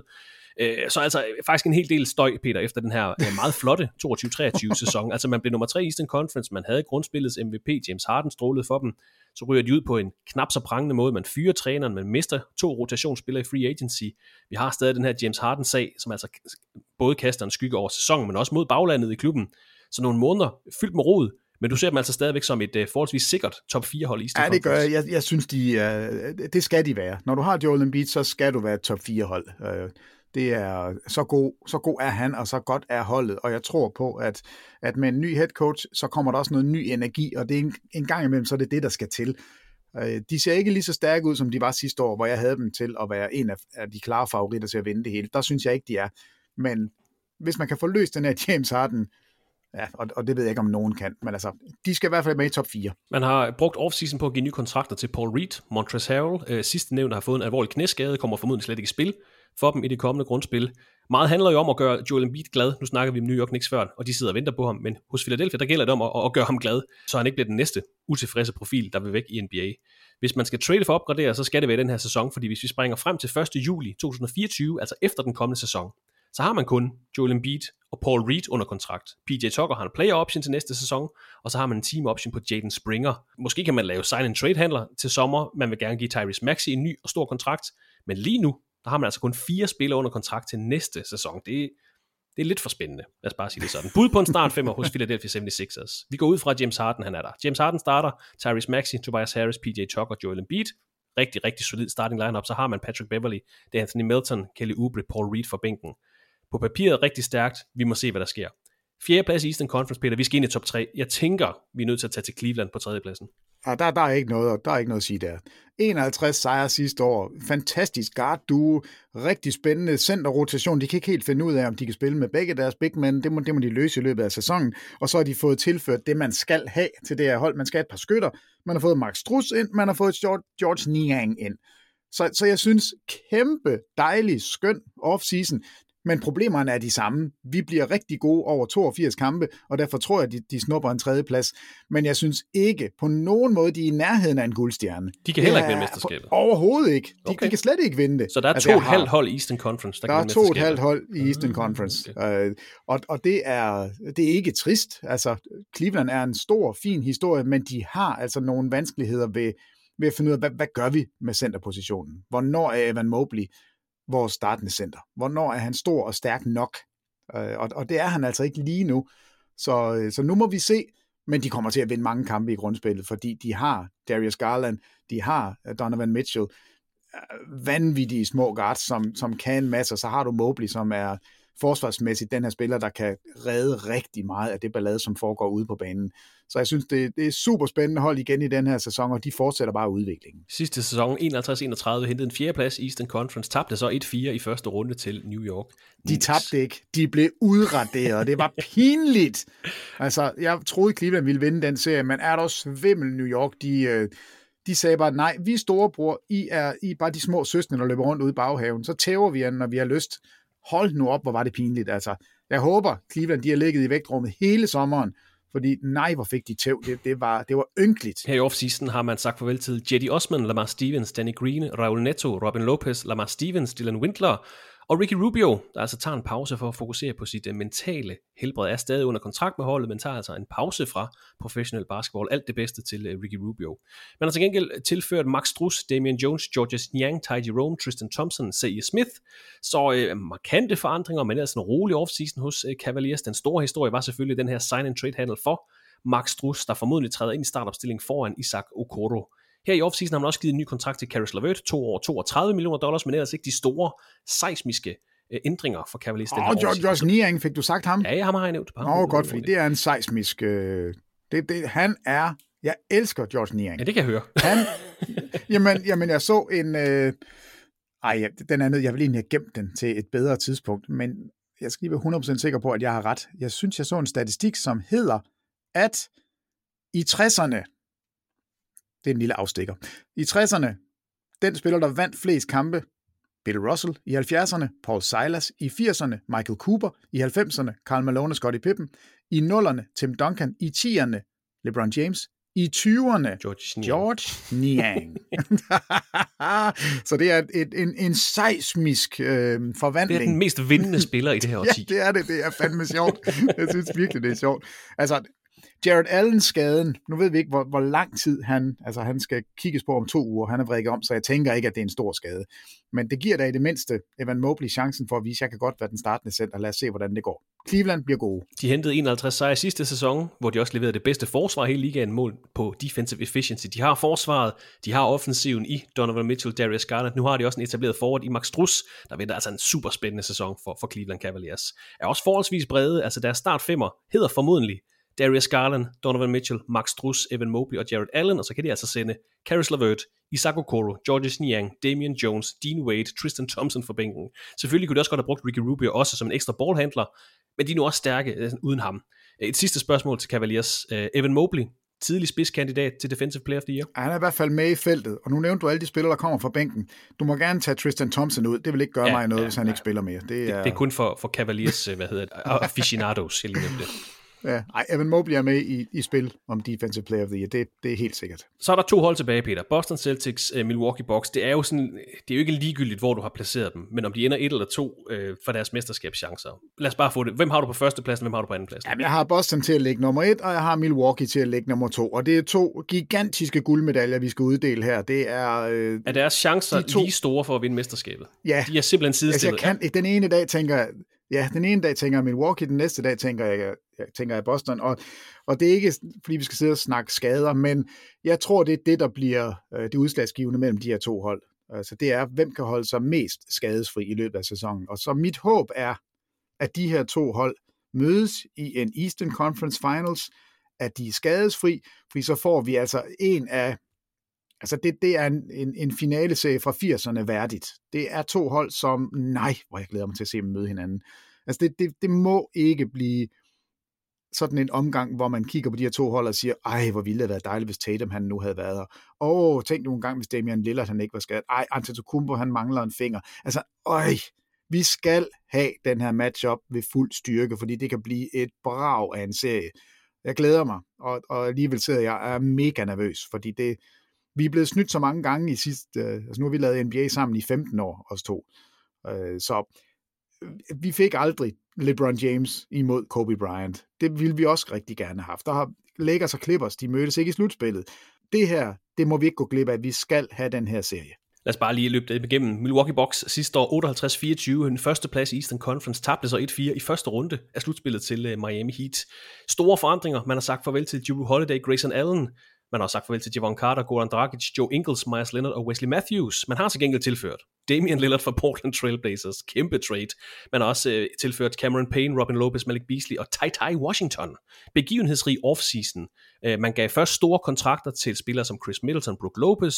Det var de første beslutninger, man skulle tage. Der er også kommet underskrifter på nye kontrakter til Jay Crowder, Thanasis Antetokounmpo, men den store overskrift selvfølgelig, man har traded for Damian Lillard hos Portland Trailblazers. Et trade, du kan høre meget mere om i afsnit 382 af vores podcast. Der dykker vi altså helt ned i det her, så, så det vil, vil vi ikke bruge tid på i dag.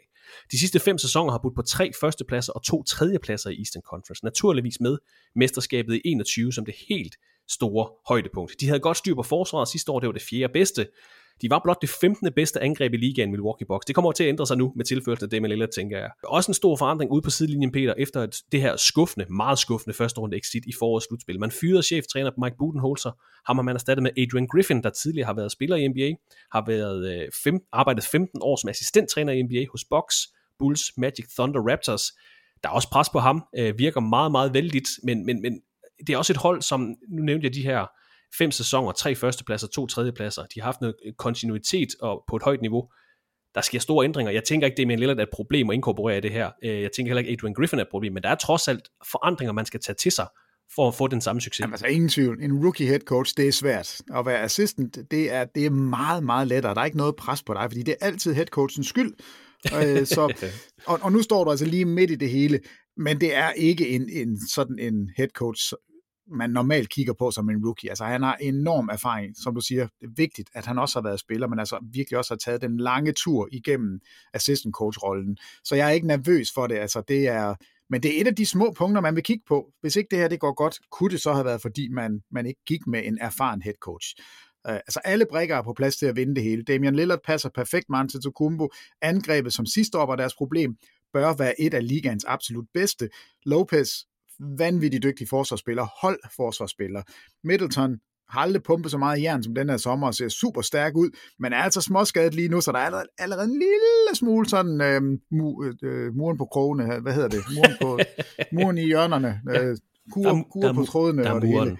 Nå, muren på tråden og kuren i hjørnet. Ja, øh, så, så det hele er ikke super godt, men, men næsten godt. Lillard, Antetokounmpo sammen. Hold nu op, altså. Kæmpe guldstjerne. Det her bliver ja tak. Milwaukee kan vinde det hele, men de får altså en anden plads i, i grundspillet, fordi den har de ikke haft. Førstepladser og tredjepladser, nu skal de altså også have en sølvmedalje i grundspillet. Adrian Griffin skal altså forsøge at tøjle det her brede mandskab, der forventes at stille op med Damian Lillard, Pat Connaughton, Chris Middleton, Giannis Antetokounmpo og Brook Lopez fra start, og så kan man altså bruge Malik Beasley, Cameron Payne, Jay Crowder og Bobby Portis fra bænken. Det virker lidt som om, vi skøjter hen over Bucks og Celtics. Det er fordi, vi har snakket så meget om dem de sidste par uger. Vi kommer til at snakke så meget om dem i resten af sæsonen. Men det sidste hold, Peters første plads i Eastern Conference. Boston Celtics 57-25 i sidste sæson, endte på en anden plads i Eastern Conference, tabte 3-4 i Eastern Conference Finals til Miami Heat. Også en, en, en stor og, og voldsom offseason. Man har sagt farvel til Grant Williams, Marcus Smart, Malcolm Brogdon, Robert Williams, Danilo Gallinari, Mike Muscala og Blake Griffin. Man har til gengæld tilført Kristaps Porzingis, Drew Holiday, Dalano Banton, Jay Scrub, Svi Mikhailuk Hej svig. O'Shea, O'Shea Brissett og Lamar Stevens. Store forandringer, efter de nåede til Eastern Conference Finals i sidste år, efter de nåede til NBA-finalerne i forrige sæson. De store overskrifter siger sig selv. Tilførselen af Jeru Holiday, Kristaps Porzingis. Det bød også på et stort spørgsmål, den her offseason, Peter. Men vil man give Jalen Brown den her store kontraktforlængelse? Det ville de så gerne. Supermax forlængelse til Brown. 5 år, 304 millioner dollars. Kæmpe kontrakt til Jalen Brown, der kom på All-NBA andet holdet i sidste sæson. Vi kan også nævne, at de har også givet en ny kontrakt til Peyton Pritchard. 4 år, 30 millioner dollars. Så en, en hektisk, en travl offseason hos Boston Celtics, der to sæsoner trækker ind på andenpladsen. I år, der tager de altså førstepladsen. En af sæsonens store historier, det her nye Celtics-hold, og hvordan de matcher op med Milwaukee Bucks i toppen af Eastern Conference der er vel ikke så meget andet at sige. Det eneste, der kan stoppe de her to hold, det er vel skader. Jamen det er det. Altså, der, de er på kollisionskurs, og de skal møde hinanden, og så må vi se, hvilket hold, der over syv kampe er det bedste. Men altså, garage-dribleren Peyton Pritchard får en stor rolle. Altså, han er, han bliver, han bliver lige pludselig super vigtig, og OJ Brissett snakker de jo om, skal, han skal have væsentlige minutter. Så det er selvfølgelig bredden på det her hold, man er en lille smule nervøs for. Men top 6, altså de seks bedste spillere, er ligaens seks bedste spillere, altså som hold. Øh, der, der er ikke noget hold, som, som kan sige, at vi har de seks mand, som er så gode som Boston. Og når vi når til slutspillet, så ved vi, at rotationen går ned. Man spiller 7-8 spillere. Nogle er endda lidt mere konservative og nærmest kun spiller 6. Men altså, kan du have otte gode spillere til slutspillet, så kan du vinde det hele. Øh, og der er Boston i hvert fald klart et af dem, der kan. Men altså, ja, vi kan snakke rigtig meget om både Holiday og Porzingis, hvordan passer de ind. De kan dække op, de kan spille angreb, det samme kan Milwaukee Bucks. De her to hold er de klare, altså uden sammenligning, de klare forhåndsfavoritter i Eastern Conference. To kæmpe guldmedaljer. De skal møde hinanden i slutspillet. Jeg, jeg vil gerne se de 82 kampe inden da. Jeg vil gerne se in-season tournament, det hele. Men de her to hold, som det ser ud lige nu, så er det klart de bedste i Eastern Conference. Bud på en start femmer hos Boston Celtics til den kommende sæson kan hedde Jeru Holiday, Jalen Brown, Jason Tatum, Kristaps Porzingis, og så enten Derek White eller Al Horford. Den anden kommer så øh, fra bænken sammen med spillere som Peyton Pritchard, O'Shea Brissett, Brissett og øh, Sam Hauser. Så en, en lidt wobbly bænk i forhold til Milwaukee Bucks hos Boston Celtics. Således altså de 15 mandskaber i Eastern Conference. Lad os bare lige tage dem oppe fra og ned. Peter Wang tænker altså, at Boston Celtics ender på førstepladsen, Milwaukee Bucks ender på andenpladsen, Cleveland Cavaliers tager en flot tredjeplads i det kommende grundspil, så har vi Philadelphia 76ers på fjerdepladsen, Miami Heat på femtepladsen, og New York Knicks tager altså den sidste sikre slutspilsplads i grundspillet, altså 6. pladsen i Eastern Conference. Så har vi Indiana Pacers på syvende pladsen, Peter Wangs darlings til den kommende sæson, Atlanta Hawks på 8. pladsen, Toronto Raptors på 9. pladsen, Brooklyn Nets på 10 pladsen. Bundfemmeren hedder fra toppen Chicago Bulls på 11. pladsen, Charlotte Hornets på 12. pladsen, Orlando Magic på 13. pladsen, Detroit Pistons på 14. pladsen. Og 15. pladsen i den kommende sæson, ifølge Peter Wang, bliver altså Washington Wizards. Det var altså de 15 mandskaber i Eastern Conference, som vi fik vendt, og Peter Wang fik rangeret i forhold til det kommende grundspil. I morgen fredag, der sender vi en ny podcast ud, hvor fokus naturligvis vil være på de 15 hold i Western Conference. Fuldstændig samme skabelon som i dag. Vi kigger på offseason, overskrifter og rangering. Det kan du altså se frem til. Hold øje med dit podcast feed i morgen, sidst på formiddagen, først på eftermiddagen, så skulle den gerne komme ud. Peter Wang, tak for din tid i dag. Vi snakkes jo ved i morgen, så du må hellere hvile stemmebåndet i det næste døgn, så du er klar til øh, i morgen, hvor vi skal snakke om Western Conference. Tak for i dag. Jeg glæder mig lige så meget som dig til i morgen, og, og Thomas Bilde, han kan bare komme med sin top 15, så skal jeg fortælle om, hvorfor det er det er facitlisten, når han er ude at spille golf, for jeg ved ikke hvad. Der kan be only Ej. one facitliste, ja, det, og det var den, det vi fik i dag. Mega ærgerligt, at vi ikke kunne få det til at passe, men øhm, vi, vi tager hævn på et tidspunkt, så må vi lave en, en podcast igen, os tre, hvor vi hvor vi kan snakke det igennem. Men, øh, der er ikke andet for. Men Ej, vi snakkes ved i morgen, Peter. Vi tager ved i morgen, ja. Tak for i dag, Kasper. Og vi vil også gerne sende tak til dig, der lyttede med her i NBA-podcasten fra TV2 Sport. Vi er som sagt tilbage i morgen med mere optakt og altså fokus på Western Conference til den kommende sæson.